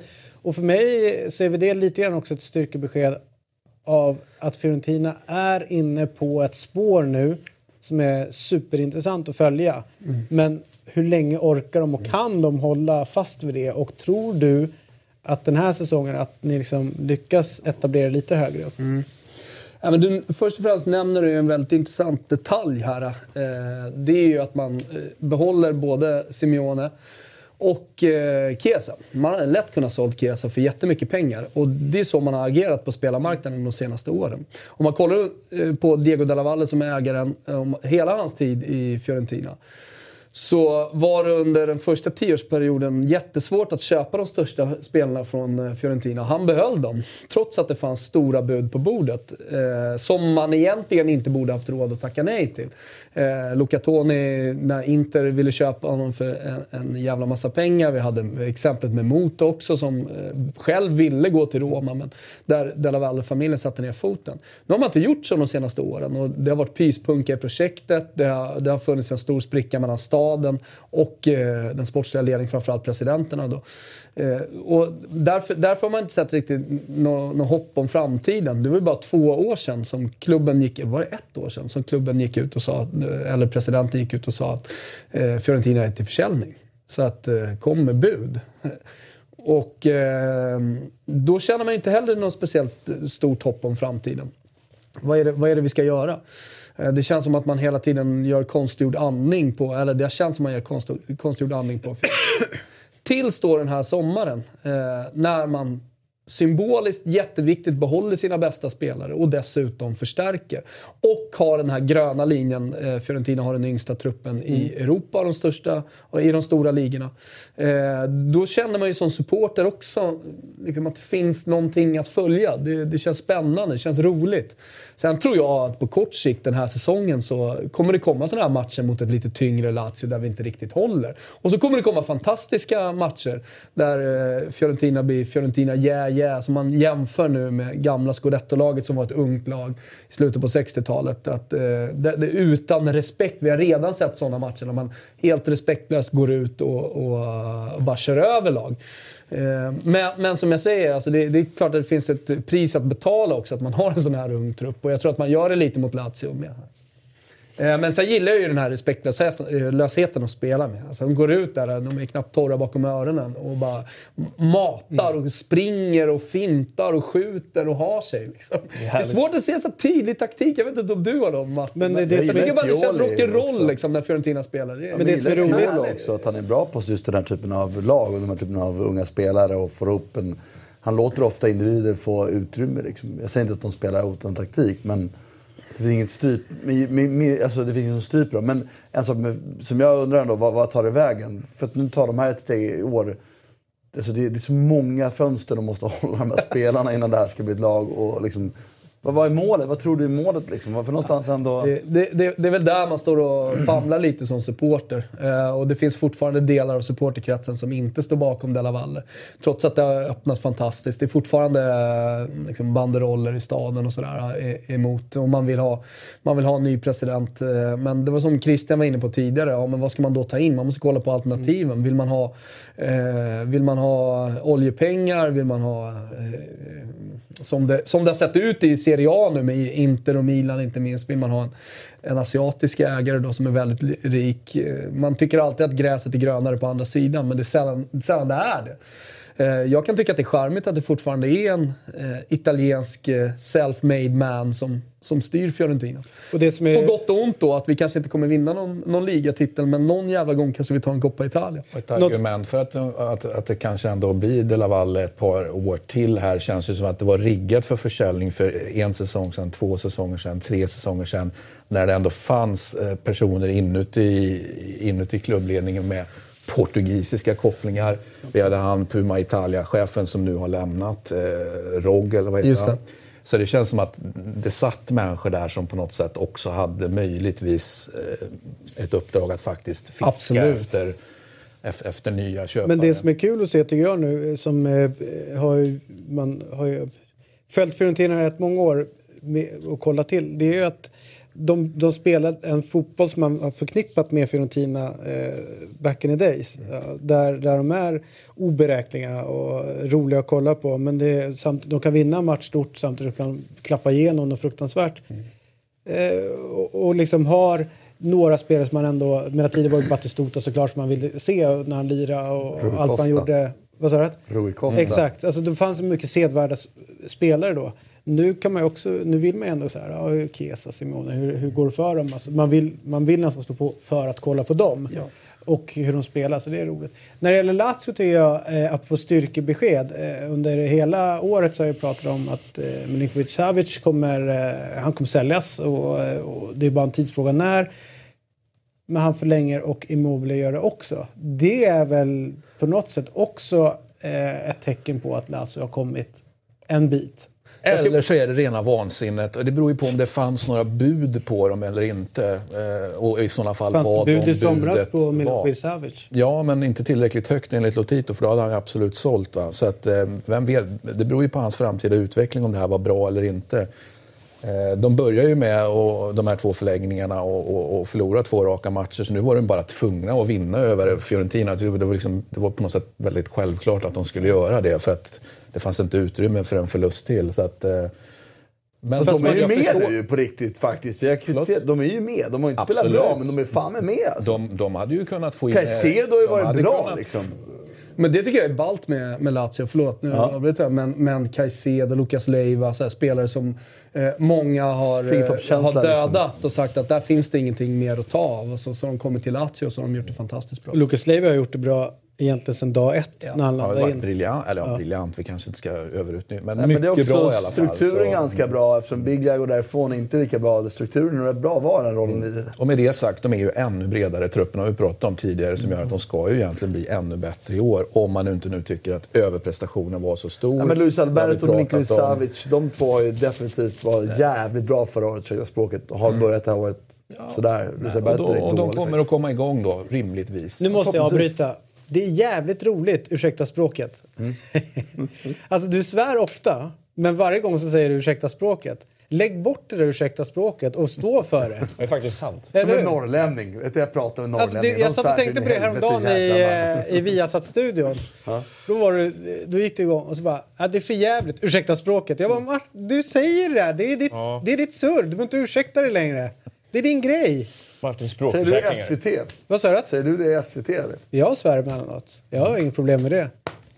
Kalla folk för det ena och andra i sändning. Ja, visst. Jävla sopa. Ja. Ja, men det man ska, får jag bara säga sista grejen kring Fiorentina. Jag vet att vi är på Lazio. Nej, jag var men mer eller mindre klar. Allting börjar ju med, eller allting börjar med, men alltså, när hela den här riktningsförändringen inleds. Det är ju när jag står med Fiorentina. Det är ju, jag vill bara avsluta med det. Det är ju när David Astor är död. Alltså det är hans död som på något sätt får alla att knyta samman. Och jag vet att Marcus Birro brukade sitta här i Eurotalk och ofta prata om att italienarna är så otroligt bra på att hantera sorg och hantera den här typen av när man är extrem tragik. Och sen liksom gemensamt komma tillbaka.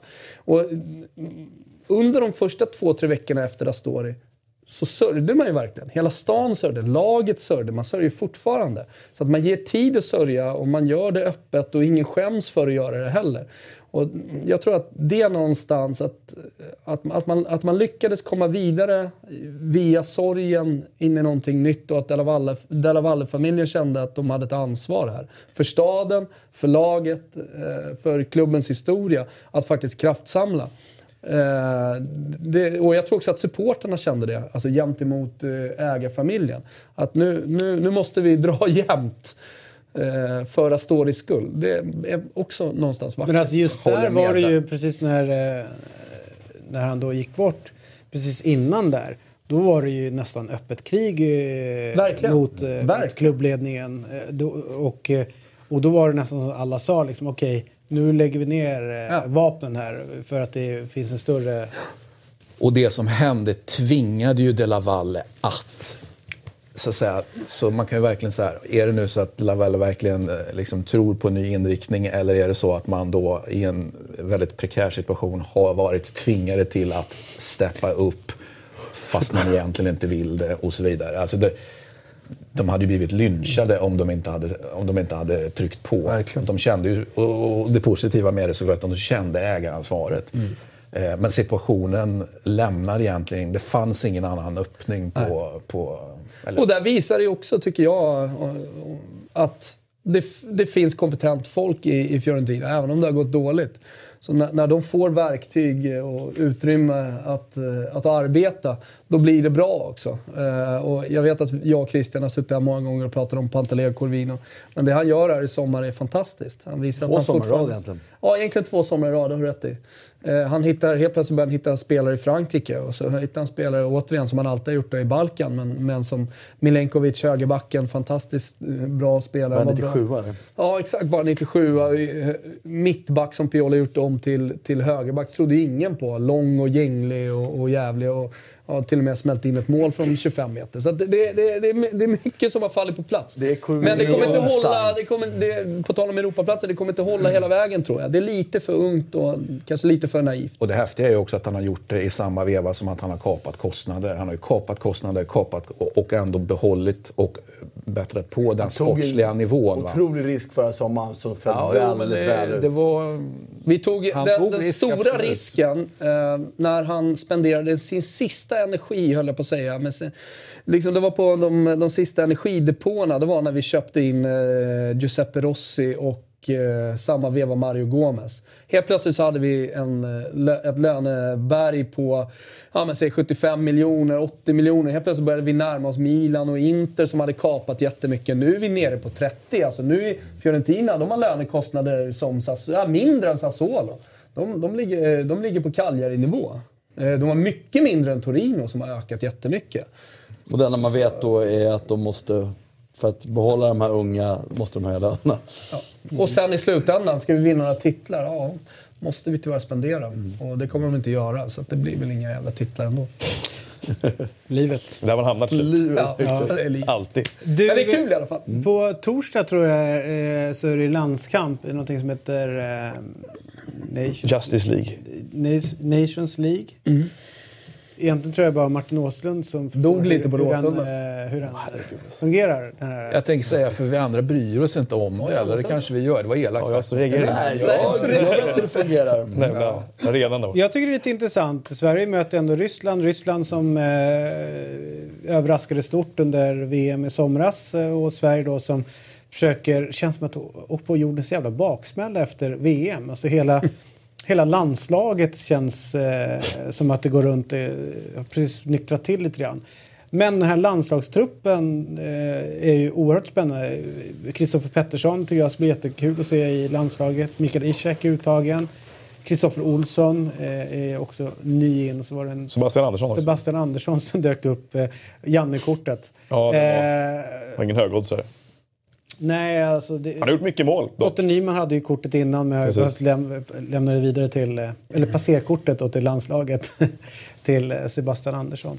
Men vad tänker du då, och du kring landslaget nu och den här mötet, och vad, för det behövs ju byggas någonting nytt. Jag tolkar ändå den här trupputtagningen som att de själva tycker det också, att de behöver få in någon ny energi kanske. Att man värderar ju fortfarande uppenbarligen stabiliteten från förra sommaren väldigt högt, men jag tycker samtidigt att spelartyperna som kommer in här, det har ju inte varit många innermittfältare som Kristoffer Olsson uttagna tidigare till exempel, som har hans egenskaper, så att de vill väl testa det. Sen är det också att de tar ut en extra stor trupp nu. Vi var inne på det förra veckan här. Det blev lite så som vi tippade då. De tar ut en extra stor trupp för att de har en träningslandskamp mot Slovakien. Och det kan vara den sista på väldigt länge. För sen är det bara tävlingsmatcher nästan. Och då vill de testa de här spelarna. Och det tycker jag de är helt rätt i. Men nej, det var väl problemet sist var ju de var ju flera mot Turkiet där. Mot Österrike så spelade de ju en reservlandslagselva egentligen. Mot ett mer ordinarie Österrike. Och ett...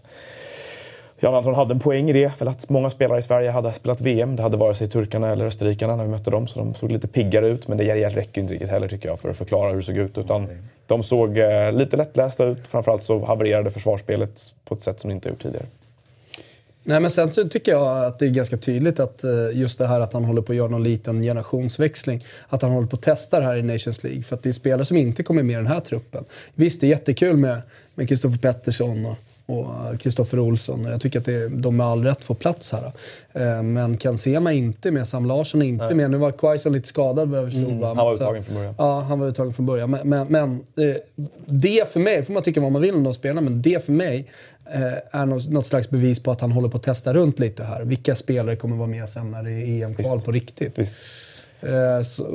Då gäller det att ta platsen. Sam har ju varit in och ut, och sen var det skador som stoppade honom, en svag säsong generellt sett och mot förväntningarna ska säga som han hade i Feyenoord. Men det är ingen jättestor nivåskillnad på de här spelarna, Quaison, Sema, Sam Larsson, utan det är någon som måste ta klivet i klubblaget och visa att man har lite som Forsberg gjorde, och visa att man kan hålla för toppstrid i topp 5-ligorna. Det är det man väntar lite på. Men jag tror ett problem här som de har, som du säger, det är ju liksom en förbannelse på ett sätt, att det är många som är ungefär lika bra. Därför är det svårt att ge mycket förtroende. Framförallt i forward så har de ju liksom ingen som levererar. Quaison tog de in nu som, det var ju spännande att testa honom, men av de andra är Kistelinen som egentligen gör bäst ifrån sig i klubblaget. Toivonen får knappt spela, eller han är ju nere i, han är out. Han tackar nej till mig. Med. Berg, vem vet liksom. Det missas ju för mycket i landslagströjan. Gudetti gör inga mål i Alaves. Så att det är så här. Och så vad han då tittar på då? Det finns ju en svensk anfallare som i Europa som levererar just nu utöver det. Och tyvärr spelar han för Iran istället. Ja, Mikael Ishak gör lite mål. Kristoffer Pettersson, men de gör skytteliga topp. Han är ändå ytter.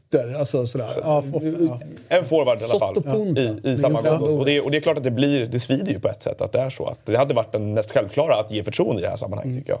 Så det är synd, men det kan man tala på älta för alltid heller. Men jag tror att, som du säger, det är ett problem för dem. Han var inne på det, jag frågade honom i förra samlingen. Att så här, visst är det så att här, du har ju inget självklart alternativ. Du vet ju inte hur din bästa forwardsduo ser ut. Och det var ju helt öppet att nej, det finns inget svar på det. Utan vi... Men det var ändå lite märkligt att han också svarade att det finns ingen som egentligen konkurrerar med de som är här. För jag menar, det finns ju fortfarande... Det finns det ju. Mikael Ishak borde ju rimligtvis konkurrera. Uppenbarligen gör det eftersom han är uttagen. Ja, men han sa ju det inför förra samlingen. Jag vet. Uppenbarligen. Det var ett konstigt svar. Ja. Men okej, han sitter på många presskonferenser. Det får väl komma dåliga... Kommer en ny presskonferens idag, jag ska dit efter det här, med Victor Nilsson Lindelöf och Robin Olsen på podiet tillsammans med Janne. Ja, på podium också. Den jävla skitpodiet som de införde en gång back in the days när... Patrik Andersson och Henrik Larsson kom ut i den stora världen. Och så kom de tillbaka till landslaget och sa så här gör de ute i Europa, så här vill vi också sitta i landslaget. Och så sa de så här, ja visst, det ska ni göra. Det stör mig. Skit i ställa frågor, om inte de vill prata med dig, varför ska du prata med dem för? Det är ju fan säga, du är inte bjuden på min fest här, men jag får komma ändå.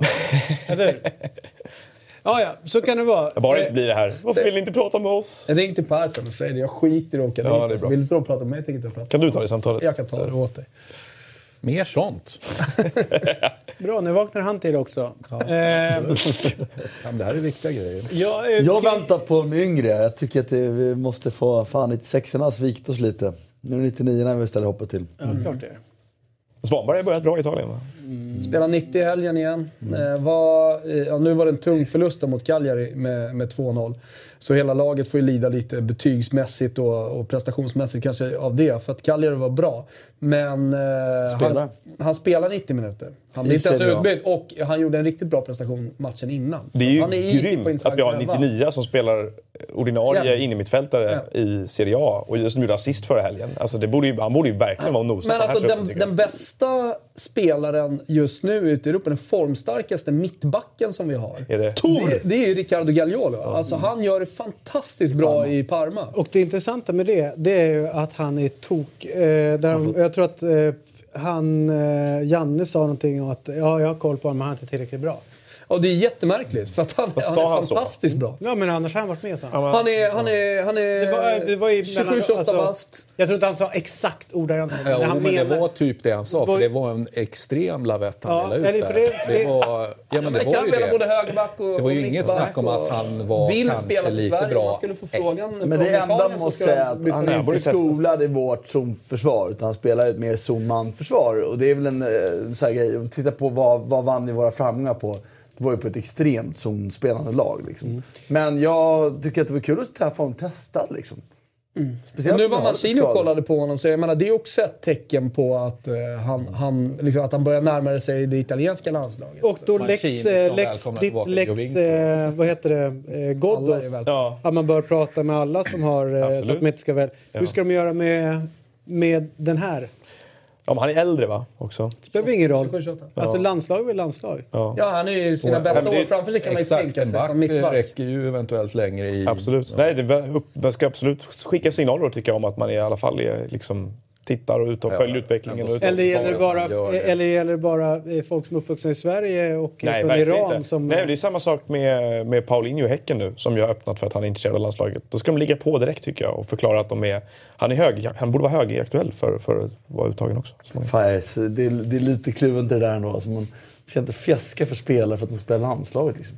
Fjäska handlar inte om, tycker jag. Det handlar om att göra sitt jobb professionellt. Det jag tänker med Gagliolo borde ju... men han borde vara med nu, i ett läge nu. Skadade någon. Filip Helander borta. Exakt. Tog ju bara ut tre mittbackar istället. Testa honom. Det är svårt. Får se om träning. Då får du se. Kritiken i fallet med Ghoddos var att det var tyst i 8 månader medan han gjorde succé. Ställde du frågan på presskonferensen om Gagliolo, eller? Jag tror det kom en fråga i måndags. Eller han tog ut truppen. Ja. Det var då han såg honom. Jaha, var det? Eller lavetten. Ja, då missade jag det. Då fan. Ja, så kan det vara. Om man ska... Nej, bara sopar inget mer. Om man vill stödspela på Europatipset där på torsdag, så är det 3 millar i jackpot. Den känner jag mig lite sugen på. Ja, nu när han ändå på dubbelkamper eller är det det? Det är massa landskamper. Det är bara landskamper. Det är ännu värre till helgen ska jag säga. Då är det men jag tycker att det här Nations League-upplägget är roligt. Alltså det är mycket bättre än det träningslandskamper i alla fall. Ja, en träningslandskamper och EM-kval. Nations League är roligare än EM-kval. För EM-kval, de möter Spanien, Moldavien. Mm. Alltså nu när man har delat upp det liksom de bästa... Ja, de har gjort som i Sankt Erikskuppen. Det är svår, medelsvår. Mm. Och så varje kväll så är det toppmatcher. Jag tycker det är fantastiskt. Det är inte det ultimata sättet, men nej, det är ett steg i rätt riktning. I Sverige blir bara ledsna för att vi förlorade direkt. Det är mycket därför tror jag. Alla bara, det här var ingen kul med Nations League. Det här är buba för att vara torsk med 3-2. Jag tror också att det kommer vara bättre. Kunde vi torska liksom. Återigen, den uteblivna festen på Friends Arena, den är jag förbannad på. Vilken fest? Frankrike kom hem. De hade vunnit VM. Alla hade liksom fått en sommar, det var fantastiskt. De dansade och rappade och hade sig och sjöng på läktarna och sånt där. Vi gick ändå till kvartsfinal. Det är ett historiskt bra resultat för ett svenskt fotbollslandslag. Kommer tillbaka till Friends och det spelas på en jävla måndag. Det är ingen som bryr sig. 60% höll på Turkiet på läktarna. Det är Robin Olsen och Victor Nilsson Lindelöf. De pratar inte ens med media. Det vill säga att de pratar inte med, till det svenska folket. Alltså det var ju ruskigt. Du hade hoppats på... Komma ner på jorden efter en fantastisk VM-sommar. Du hade hoppats svenska ju! Nu är vi här. Nu är vi svenska. Du hade hoppats på att få stå nere för norra och sjunga Kanna på. Och dra igång... Jag försökte faktiskt. Ja, på några och försökte, men jag kom inte ner i sektionen. Det var svalt tryck. Det var en ruskigt bra tryck på turkarna där. Ja, de hade alltid bra. De firade att de inte var vid VM alls i somras. Det är alltid bra tryck på turkarna när det är fotboll. Ja. Ska vi ta oss till Spanien? Inte nödvändigtvis, men om du säger det så. Ja. Ja, det var faktiskt sant. Pojkar, jag tror att vad är det för grejer som händer då? Ja, men de faller ju som furor, de här så kallade topplagen. Och poäng drälls hit och dit. Och inga mål görs. Och Florentino Perez har eventuellt gjort sitt här genidrag då. Att han har sålt Ronaldo fast han visste att det här kom upp. Jag är väldigt svag för att vi ska prata mycket mer om tajmingen i den försäljningen. Nej, men jag säger att det är ju en klubbledningsförbannade skyldighet att hålla koll på vad som händer, och en riktig sportchef tvekar ju inte att se till att läcka vissa typer av uppgifter, så att det som vi tidigare kallade för, jag vet inte vad det var, konspirationsteori, det tycker jag känns väldigt... Varför inte? Ja, vad härligt. Ja, men bara återkomma till vad Real Madrid gör den här sommaren. Alltså, de säljer en spelare som har gjort 50 mål i 9 säsonger i rad. Utan att ersätta honom. Alltså det är klart att du måste ersätta en spelare som Ronaldo. Det är coolt också, eller? Det är klart att det är coolt. Alltså det kan man ju tycka. Men då måste man ju fatta att det blir sådana här resultat. Mm. Men det var exakt det du sa ju direkt i början. Klubbledningen gör. De förstår... Nej, vänta nu. Jag har ju hört i den här studion att det kanske är ett bättre Real Madrid nu, till och med utan honom. Men då, jag har inte hört snack om att det saknas 50 mål. Men det var, och så här, vad vi sa, Christian var ju att det var bra försäljning för att få de pengarna. Jag tycker det var ett bra köp av Juventus. Vad vi sa, spelmässigt kommer det bli bättre. Helt säkert, för det blir inte sämre, för Ronaldo bidrog inte i spelet. Det visar att alla som satt plats. Vad vi också sa var att vi får se vad de här målen betyder när det verkligen drar ihop sig. Att vinna 5-0 och Isco 2-0 ner med 3-0, fine. Men att det ska sen göra mål, vet, Ronaldo har gjort de här avgörande målen i avgörande matcher. Ska vi också komma ihåg att det här är i oktober. Mm. Och det har fortfarande inte dragit ihop sig. Nej, kolla på förra säsongen. Det var ju en bedrövlig höst och allting var slut. Nu gjorde han ett mål. Typ. Ja. Helt plötsligt skulle Zinedine Zidane sluta om han inte gick vidare från PSG-matchen. Mm. Och sen så slutade det med att man vann hela skiten ändå och gjorde en fantastisk vår, så att det fanns ju några växlar. Men där visste man nästan att det fanns några växlar kvar av Real Madrid. Problemet här är att jag ser dem inte riktigt. Var många som pratade innan att men det här kommer bli bra för Bale. För då kommer han få ta större ansvar. Kanske komma upp lite i banan. Han spelar 45% av matcherna. Det visste man på förhand. Fatta liksom. Så att man inte ersätter 50 mål. Du säger att man är en man kort egentligen. Jag säger att man är en man kort och 50 mål kort. Och sen så är det klart att de målen till viss del fördelas på andra. Det är jag helt med på. Jag är inte dum i huvudet. Men det är ändå många mål som försvinner. Slutändan är de 20 mål kort kanske som det just nu. Och det är nog. Jag tycker det coola med Real Madrid har varit de senaste åren. Det är att de har fan inte förstärkt. De har inte köpt för vinnarmarginalerna. De har haft befintligt och skruvat. Jag älskar det att de liksom går på tvärs. Klubben som skapade Galactis och köpa stora spelare har vunnit allt de senaste åren egentligen. Ja, med Bale och Ronaldo så kostade det 70-90 miljoner pund. Så vad snackar de? Det är klart de har köpt spelarna. Jo, men det är ju 5 år sedan. Man har inte riktigt tänkt med i kapprustningen med de andra. De har haft världens bästa spelare. De har valt en annan väg. Att liksom, efter att ha haft samma spelare, inte vunnit någonting, får in en tränare och så skruvar man på kvaliteten på de man har. Avvunnit allt. Jo, men de har inte kunnat köpa bättre spelare än Ramos och Varans mittbackspar. De har kunnat köpa en bättre in i mittfältare än Modric. De har kunnat köpa en bättre forward än Ronaldo. Varans köpte de inte färdig. Nej, det var, han var ung och skolade upp. Men fortfarande tycker jag... Modric, Kroos är svårare. Jag menar bara, de senaste 5 åren är det få argument till varför de skulle köpt spelare och lagt på de här spelarna. Fast det argumentet gäller ju aldrig för de här klubbarna köpte. När de var bäst i världen köpte de fortfarande den största stjärnan i världen. Ja. Jag tror att de skulle i alla fall ha gett Lopetegui någonting mer än det han fick att arbeta med. Vi får se det, och jag håller med om att det och Bale är ju, går han sönder som han gör nu, då är det ju verkligen en spelare kort. Men det svänger så fort också, för jag har läst mycket om vad de har sagt om Lopetegui och vad det alla har gjort. De fick otroligt mycket. Jag gillade det sätt att spela. För att det var sådär, vad coolt och bra att ni satsar på Asensio och Isco och de här spelarna. Nu kommer nästa real generation fram här. Och det var jättebra fram tills det gick 4 matcher att de hade svårt att göra mål. Det bara, jävla idioter, hur kunde ni satsa på de här spelarna istället? Så det här är ju det är så i stunden hela tiden. Ja, den stora bilden kommer ju kristallisera sig. Jag gillar sätt att spela fotboll med på nu. Jag tycker att det är mer Real Madrid-eskt att spela och föra matcher. Men intressant, men det måste ju till istället tvärsnittigt också, det vill säga man vinner matcher. Men problemet med nuvarande tränaren som de har, han har ju inte kanske det här namnet sen innan utav Real Madrid-tränare som har tränat. Tror att min känsla är att det känns som att det är lättare för dem att lyfta honom från tränarposten än vad det var ett tungt Real under Zinedine Zidane eller Mourinho eller Capello. Eller vet det är som att ta bort Benitez. Ja, det är någon som egentligen kanske inte riktigt var kvalificerad för jobbet när han fick det, men som de chansade på. Det är klart de kan bara, det gick inte. Jag köper den poängen rent så här, namnmässigt. Men tittar man, du nämnde ett antal tränare. Av alla de tränare du nämner finns det ingen spelare fotboll som är mer Real Madrid-esk än vad Lopetegui gör, tycker jag. Men det är min bild av det. Jag vet, men så kan det vara. Det finns ju folk som säger att Pellos hostes när de... Nej, men det finns en del som är de har gett Benitez mer tid och verkligen få liksom bli Benitez till 100% och sätta alltihopa med de spelarna, så hade det säkert kunnat bli jättebra också. Men han ja, det är inte vad jag säger utan men alltså det är ju lättare att flytta på en som inte har namnet och alltihopa, så att jag tror för hans del så är det nog ganska viktigt att han börjar hitta några av de här 20 målen som är borta. Mm. Han kan inte torska mot CSKA borta i Champions League och sen mot Alaves hemma i ligan. Mm. Även fast vi är i oktober. Jag tyckte det kändes som att Benzema var lite på gång inledningsvis, men så kommer inte han riktigt. Men det jag undrar, det kanske vi kan bena ut tillsammans.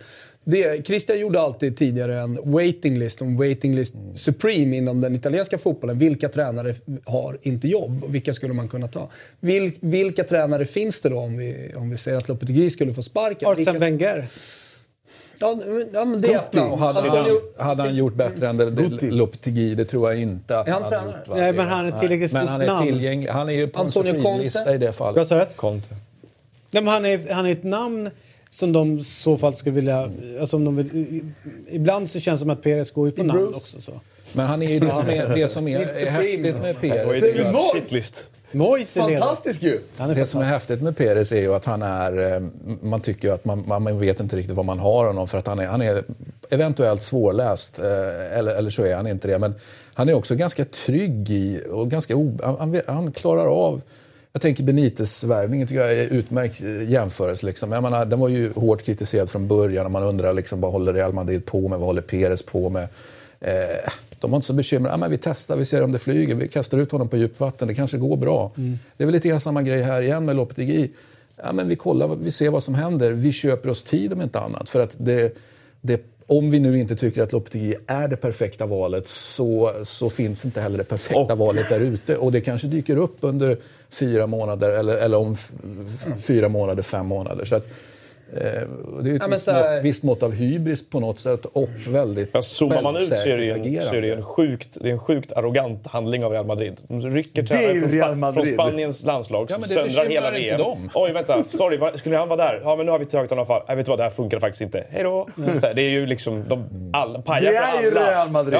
Svag lista vi kom fram till. Ja, väldigt svag. Men det är som du säger, vad skulle kunna bli ledigt? Ja, Mourinho kommer bli ledig, men han ska väl inte tillbaka. Roberto Mancini. Hur länge ska han orka med och pilla runt på det italienska landslaget och hålla på kalla Jovinko och spelare? Han kommer ju palla max något år väl. Det blir ingen lång sektion. Svennis är ledig. Du ser det, alltså, det här är inte så mycket Supreme över den här. De ska väl plocka någon, alltså, antingen Guti eller någon sån här som har ett namnet från spelare. Eller bara köpa loss Pochettino.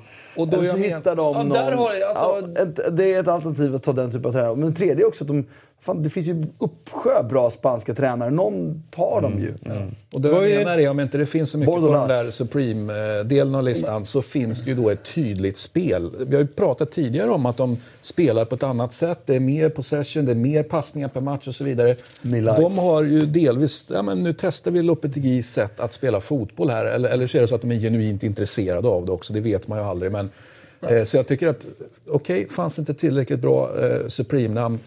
Vi är intresserade av det här Lopetegui-projektet eller vad man nu kallar det. Men de är ju också, tycker jag, liksom den tränaren som är... Och om det nu blir Lopetegui eller någon annan som kommer in, så är det ju en ganska intressant period framåt nu för Real Madrid. Därför att Benzema, Bale, Modric, Ramos, Marcelo, Navas kanske...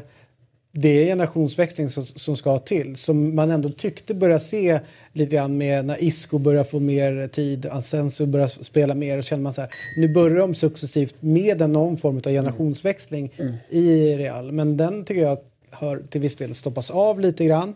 Men den behöver ofrånkomligen, så kommer de till en punkt snart. När Ramos måste fasas ut till exempel. Marcelo måste göra det och så vidare.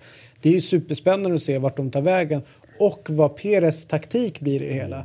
Kommer han sitta nu och inte handlar in för att ladda på sig något helvete med nya Galacticos om ett tag? Eller ser vi ett skifte i Real Madrids liksom resa? Om man fortsätter på det spåret som Martin hyllar och tycker charmigt här, eller om man går tillbaka när de här stora spelarna... För jag tror de måste göra det. Jag är säker på att de går tillbaka till det förr eller senare. För Real är ju ett lag som ska ha...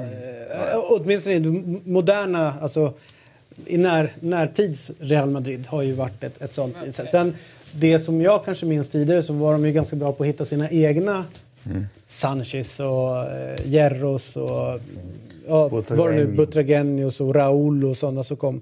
Som kanske inte köptes in så, eller Gotis och så. Eller så går de fostras i klubben och sen fostras de vidare i en annan spansk La Liga-klubb och sen tar man tillbaka dem. Det är en taktik. En tränare som man ska ha lite koll på, tycker jag, alltså, som jag har blivit imponerad av, det är han Machin i Sevilla. Som har haft Girona innan och inte, som är ett stort namn. Men som har inlett i alla fall bra. Så får vi se hur långt det håller. Nej, men det är absolut spännande. Det är totalt om spanska tränare. Typiskt sån spansk tränare som då också inte utsätts för en hype-maskin, framförallt mot Sverige. Som skulle en tränare göra genomslag på det sättet i England, så skulle vi höra mycket mer om honom. Men namnet blir inte lika stort här helt enkelt. Men min bild är lite grann att för att fixa Real Madrid till viss del, så behöver man ju... Alltså det är ju ganska svårt för en relativt okänd tränare eller på den nivån att komma upp. Det, ja, jag vet inte, nu är inte han relevant så längre, men Svennis pratade tidigare om hur svårt det var att ta steget upp från kanske när han var i Fiorentina eller Sampdoria eller lite tills han faktiskt tog Lazio en dag. När det verkligen var på den tiden, så kunde man handla in stjärnor. Hur svårt det var att lära sig hantera dem och att få deras respekt. Och att det tog ett tag liksom, innan han lyckas komma upp på den nivån. Precis, det är ju bara gamla spelare som kan få den snabbt. Ja, och att han tack vare Lazio kunde få den snabbt i det engelska landslaget. För att då, men han har haft de här tränarna och de köper honom. Och lite grann kan jag tänka mig, komma in i omklädningsrummet i Real Madrid och du är en... Lopetegui. Ja, men vet så här, en Jorge någonstans ifrån. Liksom. Så här, jag är jävligt bra på taktik och alltihopa. Jag ser saker, de bara, men... Jorge, du är fram, sätt det någonstans så låt oss spela fotboll. Ja.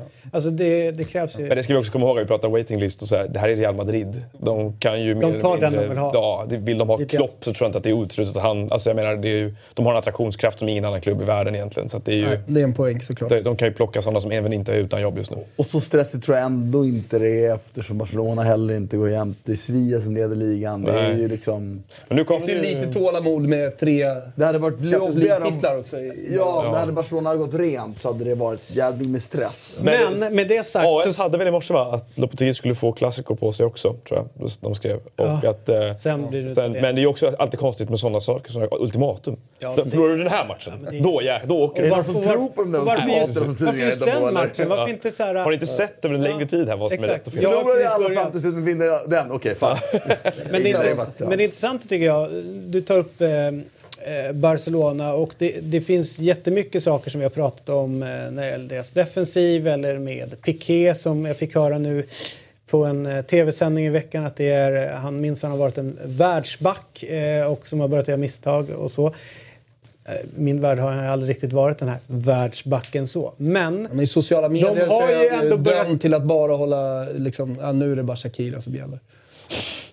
Det är det jargongen blir när de är två dåliga matcher. Det som är intressant tycker jag nu när man ser Barcelona, det är ju den här Arthur som har kommit in. Mm. Dels så hur han är satt och hur han byggd och alltihopa. Och namnet på det. Och det också. Men, och han, kolla hans huvud när han springer runt och kolla hur han sätter dem lätt. Alltså, hela tiden, det känns som, jag tror att du beskrev det med Jorginho i Chelsea. Att han är liksom oljan på något sätt. Och det är Arthur på något sätt här också. Han är ju en modern variant av Xavi Iniesta. Mm. Fast vet du vad? Han har inte Xavi Iniestas briljans. Men i dagens Barcelona så behövs det mindre. Därför att de har en Messi som är bäst i världen. De har Coutinho. De har många spelare som idag, vad de verkligen har skrikit efter är en spelare som du är så här nära, det ger honom bollen. Mm. Han vrider och vänder. Han tar död på motståndspress lite. Han släpper till en som är rättvänd och har lugn. Och det behövs någon som kan ta ner den här tempot i motståndspress. Gjorde inte Paulinho lite det förra säsongen? Ja, men som säga, han gjorde det mer på att han var, liksom tappade bollen. Och så fann han tillbaka den och så blev de kvar. Men den här bollsäkerheten har inte han. Det har inte Rakitic och Busquets på det sättet heller. De är ju otroliga på att läsa situationer. Och Busquets kan ju när tre spelare rusa in mot honom veta vilken yta han vänder så åt. Men Artur kan ju ha spelare hängande lite på sig i min bild. Han vrider och vänder och det har jag saknat. Vi har pratat lite om att jag tyckte Verratti var den spelaren. Just det. För Verratti har ju... För det var han jag tänkte på när du började prata om hans egenskaper. Att han kan liksom... Och han har ju desto mer grejer än vad Artur har. Men vad Artur har som är desto felstartar sig... Han är ett hår där. Men är ju att... shit. Ska vi ta bort det? Det är lite pinsamt. Och säger man Artur eller gör man inte det? Ja. Fast det där är en av dina mest förlåtande felstavningar. Absolut. För att när du sitter och kollar och när du blir upprörd och sen tar till Twitter. Och framförallt när autokorrektar till olika banker och grejer. Det är andra saker. Det är lite giveaway som man skriver när man hör det. SEB, Danske Bank, allt. Man bara, vad fan svänder det? Nu var han förbannad. Men jag tycker om man kollar Barca-rekryteringen här återigen. Jag pratade om tidigare, både Artur Longley också. Perfekt. Vidal är också bra, tror jag. Det kommer bli bra. Barcelona har en grymt jävla bra trupp. Om Umtiti är frisk. För annars tycker jag ändå backlinjen lite. Men Longley går ju under upplärning nu någonstans. Precis. Så han är ju fortfarande inte färdig att ta det ansvaret. Men perfekt att ha i. Men jag ställer mig frågan över Valverde. Jag tycker inte han är dålig heller. Men jag får ändå inte. Nej, man får inget grepp om honom, eller hur? Alltså, han har ändå varit där ett år nu. Och man känner fortfarande så här, han har hittat en bra första elva nu i alla fall. Som spelar mot Tottenham, spelar nu heller med. För jag tycker även matchen mot Valencia igår är ju... Alltså det var ju ändå inte en fantastisk passningsfotboll som jag ville se Barcelona spela. Men de ägde ju ändå matchen i andra halvlek. De på bortaplan med Staya stod och parkerade. Du vet, under Valverde var ju matchen när vi inte haft mer boll i motståndaren. Liksom. Och det tycker jag... Det skiter jag i Barcelona går. har de inte med bollen motståndaren, då vill jag inte se dem spela. Men den här tiden förra året så hade de problem för att Suarez inte hade slutat spela. Ja, han gör allting själv egentligen. Nu är han tillbaka från de döda på något sätt. Och det får man ge Valverde att han återupplivad. Men han var bra för också, även om han började tungt. Ja, mot våren ja. Absolut. Men det håller ju i sig. Så att jämför Barcelona med ett år sedan då, så tycker jag att de har ytterligare en dimension i anfallsspelet som de har hållit i sedan i våren. Ja, jag väntar ju ändå lite mer på Coutinho. Alltså, eller rätt sagt, jag önskar mig mer utav Coutinho. Han har en roll som är helt... Nej, och exakt. Visst, för det är bra att du säger det. För det är en känsla för om man sitter och kollar på Barcelona med Coutinho. Då är det så här, Valverde har inte hittat den optimala rollen för honom för att få ut max. Det känns som att han blir lite hängande. Sen är han inte minibluff Coutinho. Han är en jättebra fotbollsspelare, men han kommer inte avgöra matcher och titlar och sånt för Barcelona. Bra. Han har inte. Jag håller faktiskt med dig där. Han är en lyx alltså. Jag ska inte säga att jag håller med dig fullt ut, men jag har också den känslan att det finns någonting där. Det han har då, att avgöra matcher som, det är inte det du säger emot tror jag, men att han kan ju dra en i skott ibland. Mm. Det tycker jag själv, för det är Barcelona har ju haft passar 10 000 gånger i sidan för straffområdet. Det är ju skönt att någon ändå har förmågan att ta bollen fram och dra ett skott som gör mål på. Men jag tror också att han lider lite av, vilket vi sa när han flyttade dit, är att han har haft Messi-rollen i Liverpool. Alltså, i andra halvlek går mot Valencia var det nästan löjeväckande hur mycket som gick genom Messi hela tiden. Mm. Där då Coutinho blir så reducerad till att spela Artur-spel. Och då är ju han ju inte... Alltså det blir, då är inte spelsmart, han är inte fysiskt. Då blir det nästan så att det bara... Ta bort honom, då tog han in det brev där, det var att ta Vidal in istället. Någon som, du vet, skapade väg. Bakero. Alltid, en gång i varje avsnitt kommer Bakero. Jag borde gå tillbaka till Inter, där finns det en liten plats för honom. Men jag vill gärna ha kvar Coutinho, men jag har honom under lupp här. Ja. Och hur som så smarta Liverpool att sälja honom. Eller hur? Vad det sa vi ju redan från dag ett. Och vi sa också, apropå det vi pratade om Mourinho och så här... Klopp är ju den nya Mourinho. Han spelar ju ett omställningsspel fast han gör 2,0 liksom. Det är, eller? Klopp är ju den som leder ligan utan bollen och hav. Det är han som håller den, fan han driver den. För man behöver alltid en som driver en om varje sida liksom. Och Madrid, för att bara, borde ha tagit Sarri. För de kan inte plocka tillbaka Guardiola. Men de kan ha tagit Sarri. Och Sarri är ju... De får vänta 2 år till Sarri har fått sparken efter han ligger 12 med Chelsea efter han vunnit titeln. Men han kommer inte vinna med Chelsea tror jag. Ja, det tror jag han kommer göra. Så i alla fall är han inte geni. Han är ju under alla omständigheter. Han har Carlo Codicini på bänken och han har Sola på bänken och så sitter Sarri där. Det är varje gång de zoomar in bänken så sitter man och bara vattnas i munnen och bara Codicini. Men han gör ju tillbaka Sarri snabbt bara. Vi har ju pratat om vilka spelare han ska ge chansen i Chelsea och sådär nu. Han säger ju att han tror att Loftus-Cheek snart är redo att spela. Det vill säga att han har börjat skola honom på något sätt. Han startar Barkley före Kovacic i helgen, vilket ju var sjukt tycker jag. Ja, men han sen så sa han att han hade spelat 4 matcher 90 gånger. Ja, det hade väl med det göra också. Men Barkley kommer i landslaget. Han måste ju stå och snegla nu på Mason Mount som spelade med Lampard i Derby och blev uttagen i landslaget fast han är 19 bast. Som en spelare som ska tillbaka och som ska förädlas av Sarri också. Så att för engelsk fotboll så känns det bra att den här snubben är i Chelsea som ju basar över 50% av alla ungdomslandslagsspelare som aldrig sen får chansen i A-lagsfotboll. För han kommer nog ge dem chansen. Okej, ett sidospår här. Om man vad jag förstår för folk som har barn så finns det någonting som heter så här det är sån där gel ska vi snacka slime heter det. Jag var på Panduro i söndags och stressade och köpte en jävla lim för det var det enda som funkade att göra slime av. Ska vi prata om slime? Ja, men vet du vad jag tänkte? Alltså, köper man inte färdig slime? Mina barn de har slutat med slime. Men ska jag berätta då? Så ska du polka slime? Vad gör en egen slime? Ja, slime. Det här är hopplöst. Han dök upp till intervju innan Southampton i veckan. Och så här, och jag, fan, tänkte, det är något fel på gubben. Liksom, så här, nu, det bara föll på plats. Han har inga muskler i den jävla kroppen, Sarri. Han är en jävla slime. Han är en jävla vandrande slime som går och röker. Det är helt sjukt. När hans fotbollskarriär är över eller som tränare, då ska vi poka Sarri. Det är liksom grejen. Hur i helvete kan han leva i en sån miljö? Så högpresterande, tränade människor. Men så kommer han bara in så här slimande, liksom står där och har någon jävla sick som han spottar ut. Mix av linsvätska, panduro, lim och body lotion. Jag säger att han lurar alla genom sitt sätt att klä sig. Det är ju det som är... han har ju förmodligen kanske både det ena och det andra. Liksom, han gubbdrar upp byxorna lite för långt över naveln. Alltså, han är... Han ser ut som hämtar du Sopranos, eller hur? Vad som helst, alltså någonting. Om han inte sitter på Satrialen så röker. Eller hur? Tänk dig att få en utskällning av honom på träningsplan. Nu vet han står nära en och han bara cigarettrök och ett kaffe och allt möjligt. Han är lite upprörd. Eller när han går fram och pratar lite förtroligt. Han höjer inte han behöver inte höja rösten. Men han går fram och pratar förtroligt med honom bara... Där finns det ju några Seman och så. Jag har faktiskt också tänkt den tanken liksom. Seman hör ju inte även om han står och viskar i örat på det. När jag började tänka på att han hade stök i andedräkt, det var en match när han zoomade in, för då lutade han sig mot Sola skulle prata och Sola gör sådär. Alltså bara en liten sån grej. Och jag vet inte om det berodde på det eller om man bara... Nu ska jag också kolla på det. Ja, det var jävligt roligt. Ja, skitsamma. Ska vi avsluta? Vi ska avsluta med en grej. Får jag bara säga en sak? Jag är missnöjd med en sak. Jag trodde, efter att jag inte har varit här på länge, att Eurotalk då var ett program som var först med saker. Alltså så här, trender inom fotbollen och sånt.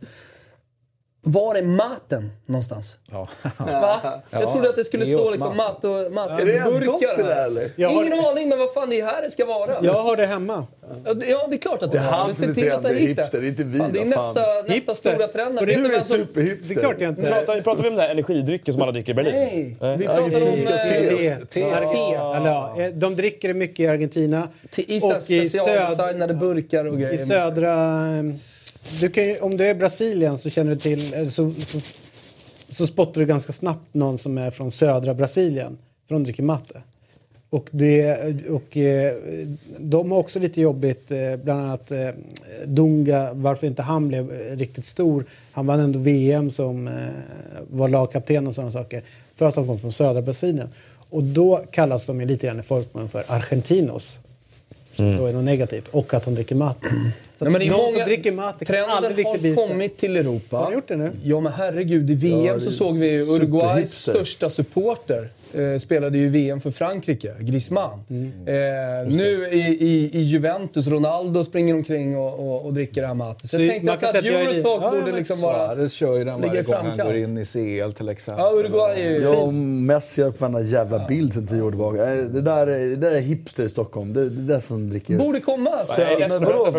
Fan, vi duckar där i 10 år nu. Ja. Men det är så jävla konstigt det där med saker som blir... komma större alltså. Vi är massan liksom. Nej, vi är hipster. Det är du inte förstått. Programmet är du sitter i ett hipstersammanhang. Ja. Jag är inte hipster. Du är hipster. Jag är inte hipster. Jo, fast det är fotbollshipster som kollar på dig och tycker att du är bra. Absolut, men jag är inte hipster. Nej, du bestämmer inte det. Du får inte bestämma det. Nej, de älskar dig, Martin. Ja, det får vi gärna göra. Som sagt var, bra poäng. Intressant. Jag skulle vilja, innan vi avslutar, ställa frågan till er om Niko Kovac. Och hans gärning. Borde de inte flytta på honom innan han har raserat den starten det? Som Bayern München. Eller ska man ge honom mer tid? Jag kan inte honom jättebra. Och jag har inte följt Bayern München.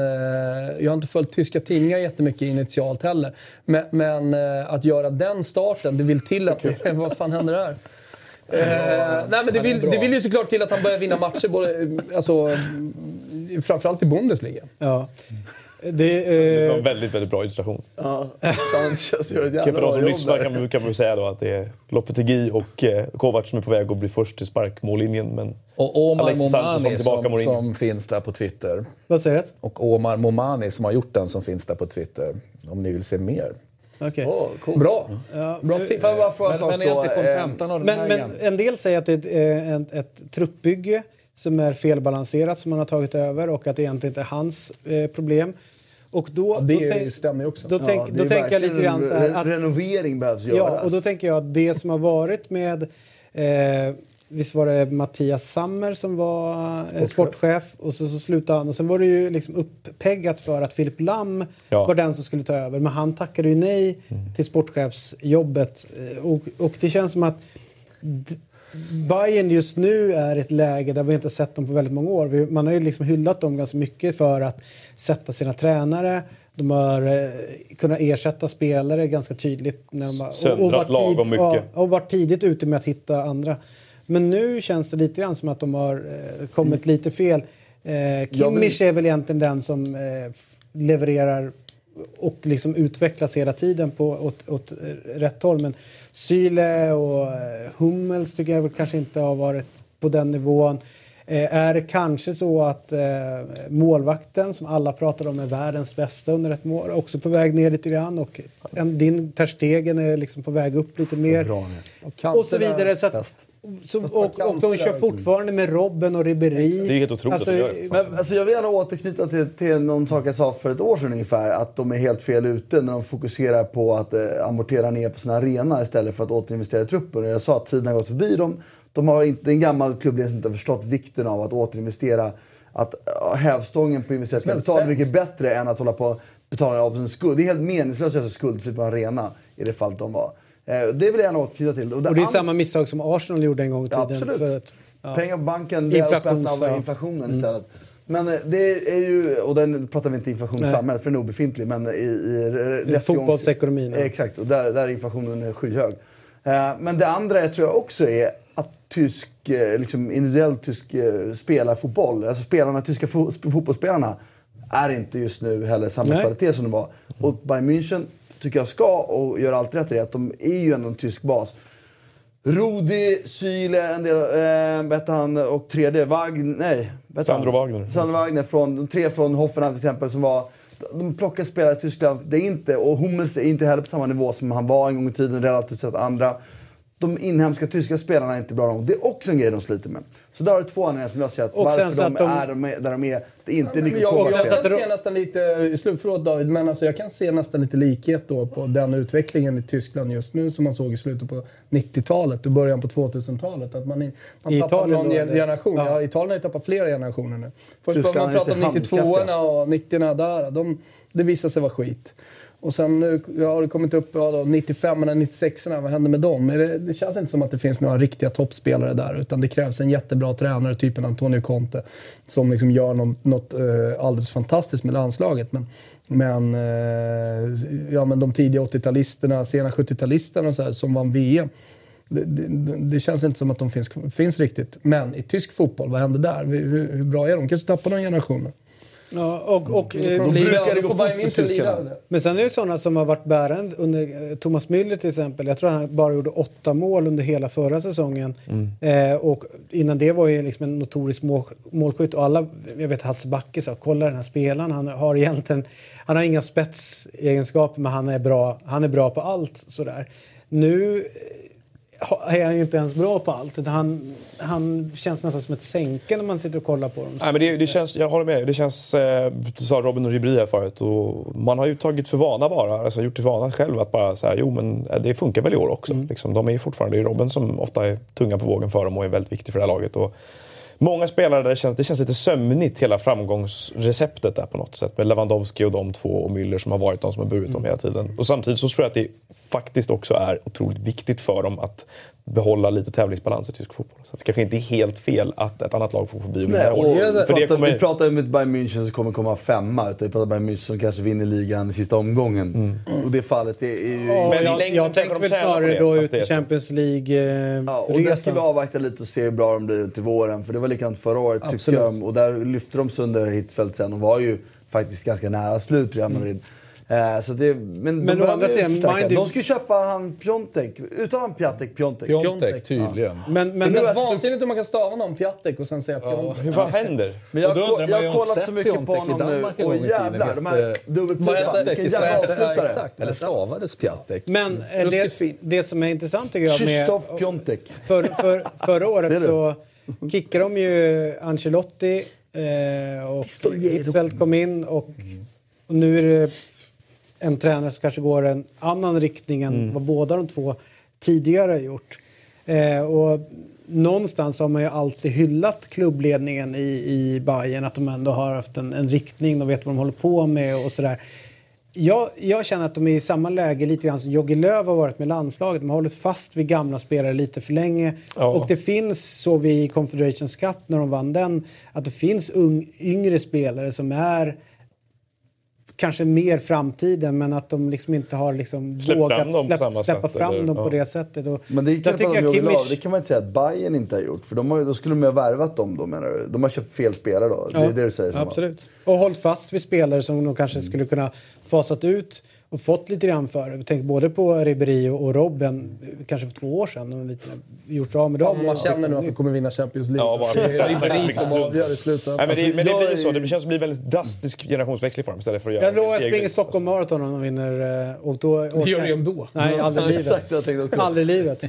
Men sen finns det också här, du pratar om att Real borde tagit Sarri och så vidare. Nu är Nagelsmann klar för Leipzig här till nästa säsong.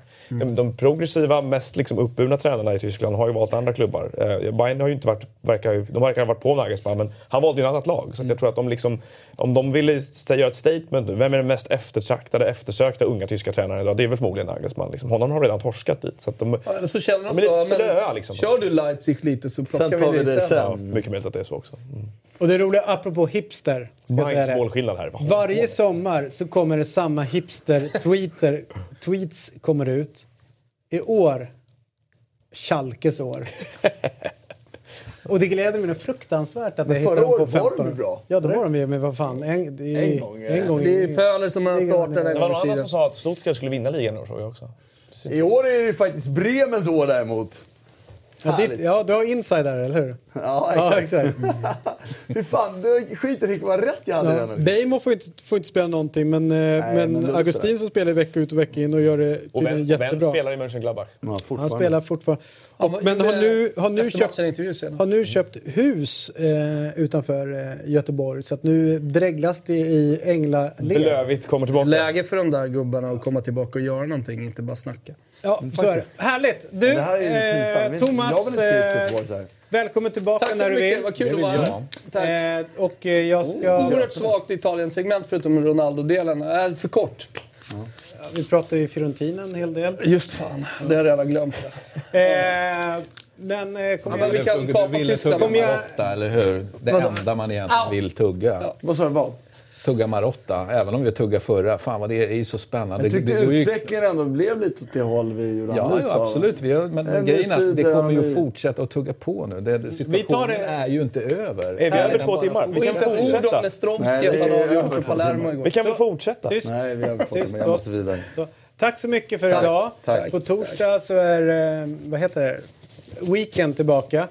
Och sen är det en massa andra program däremellan. Nu vänder det för Gusten. Nästa vecka är vi tillbaka. Hej då! Ciao a tutti.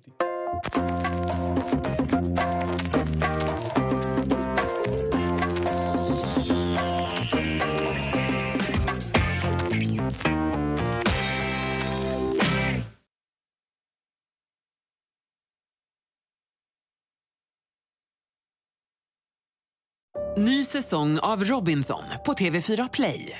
Hetta, storm, hunger. Det har hela tiden varit en kamp. Nu är det blod och tårar. Fan händer just det. Det är detta inte okej. Robinson 2024, nu fucking kör vi. Streama söndag på TV4 Play.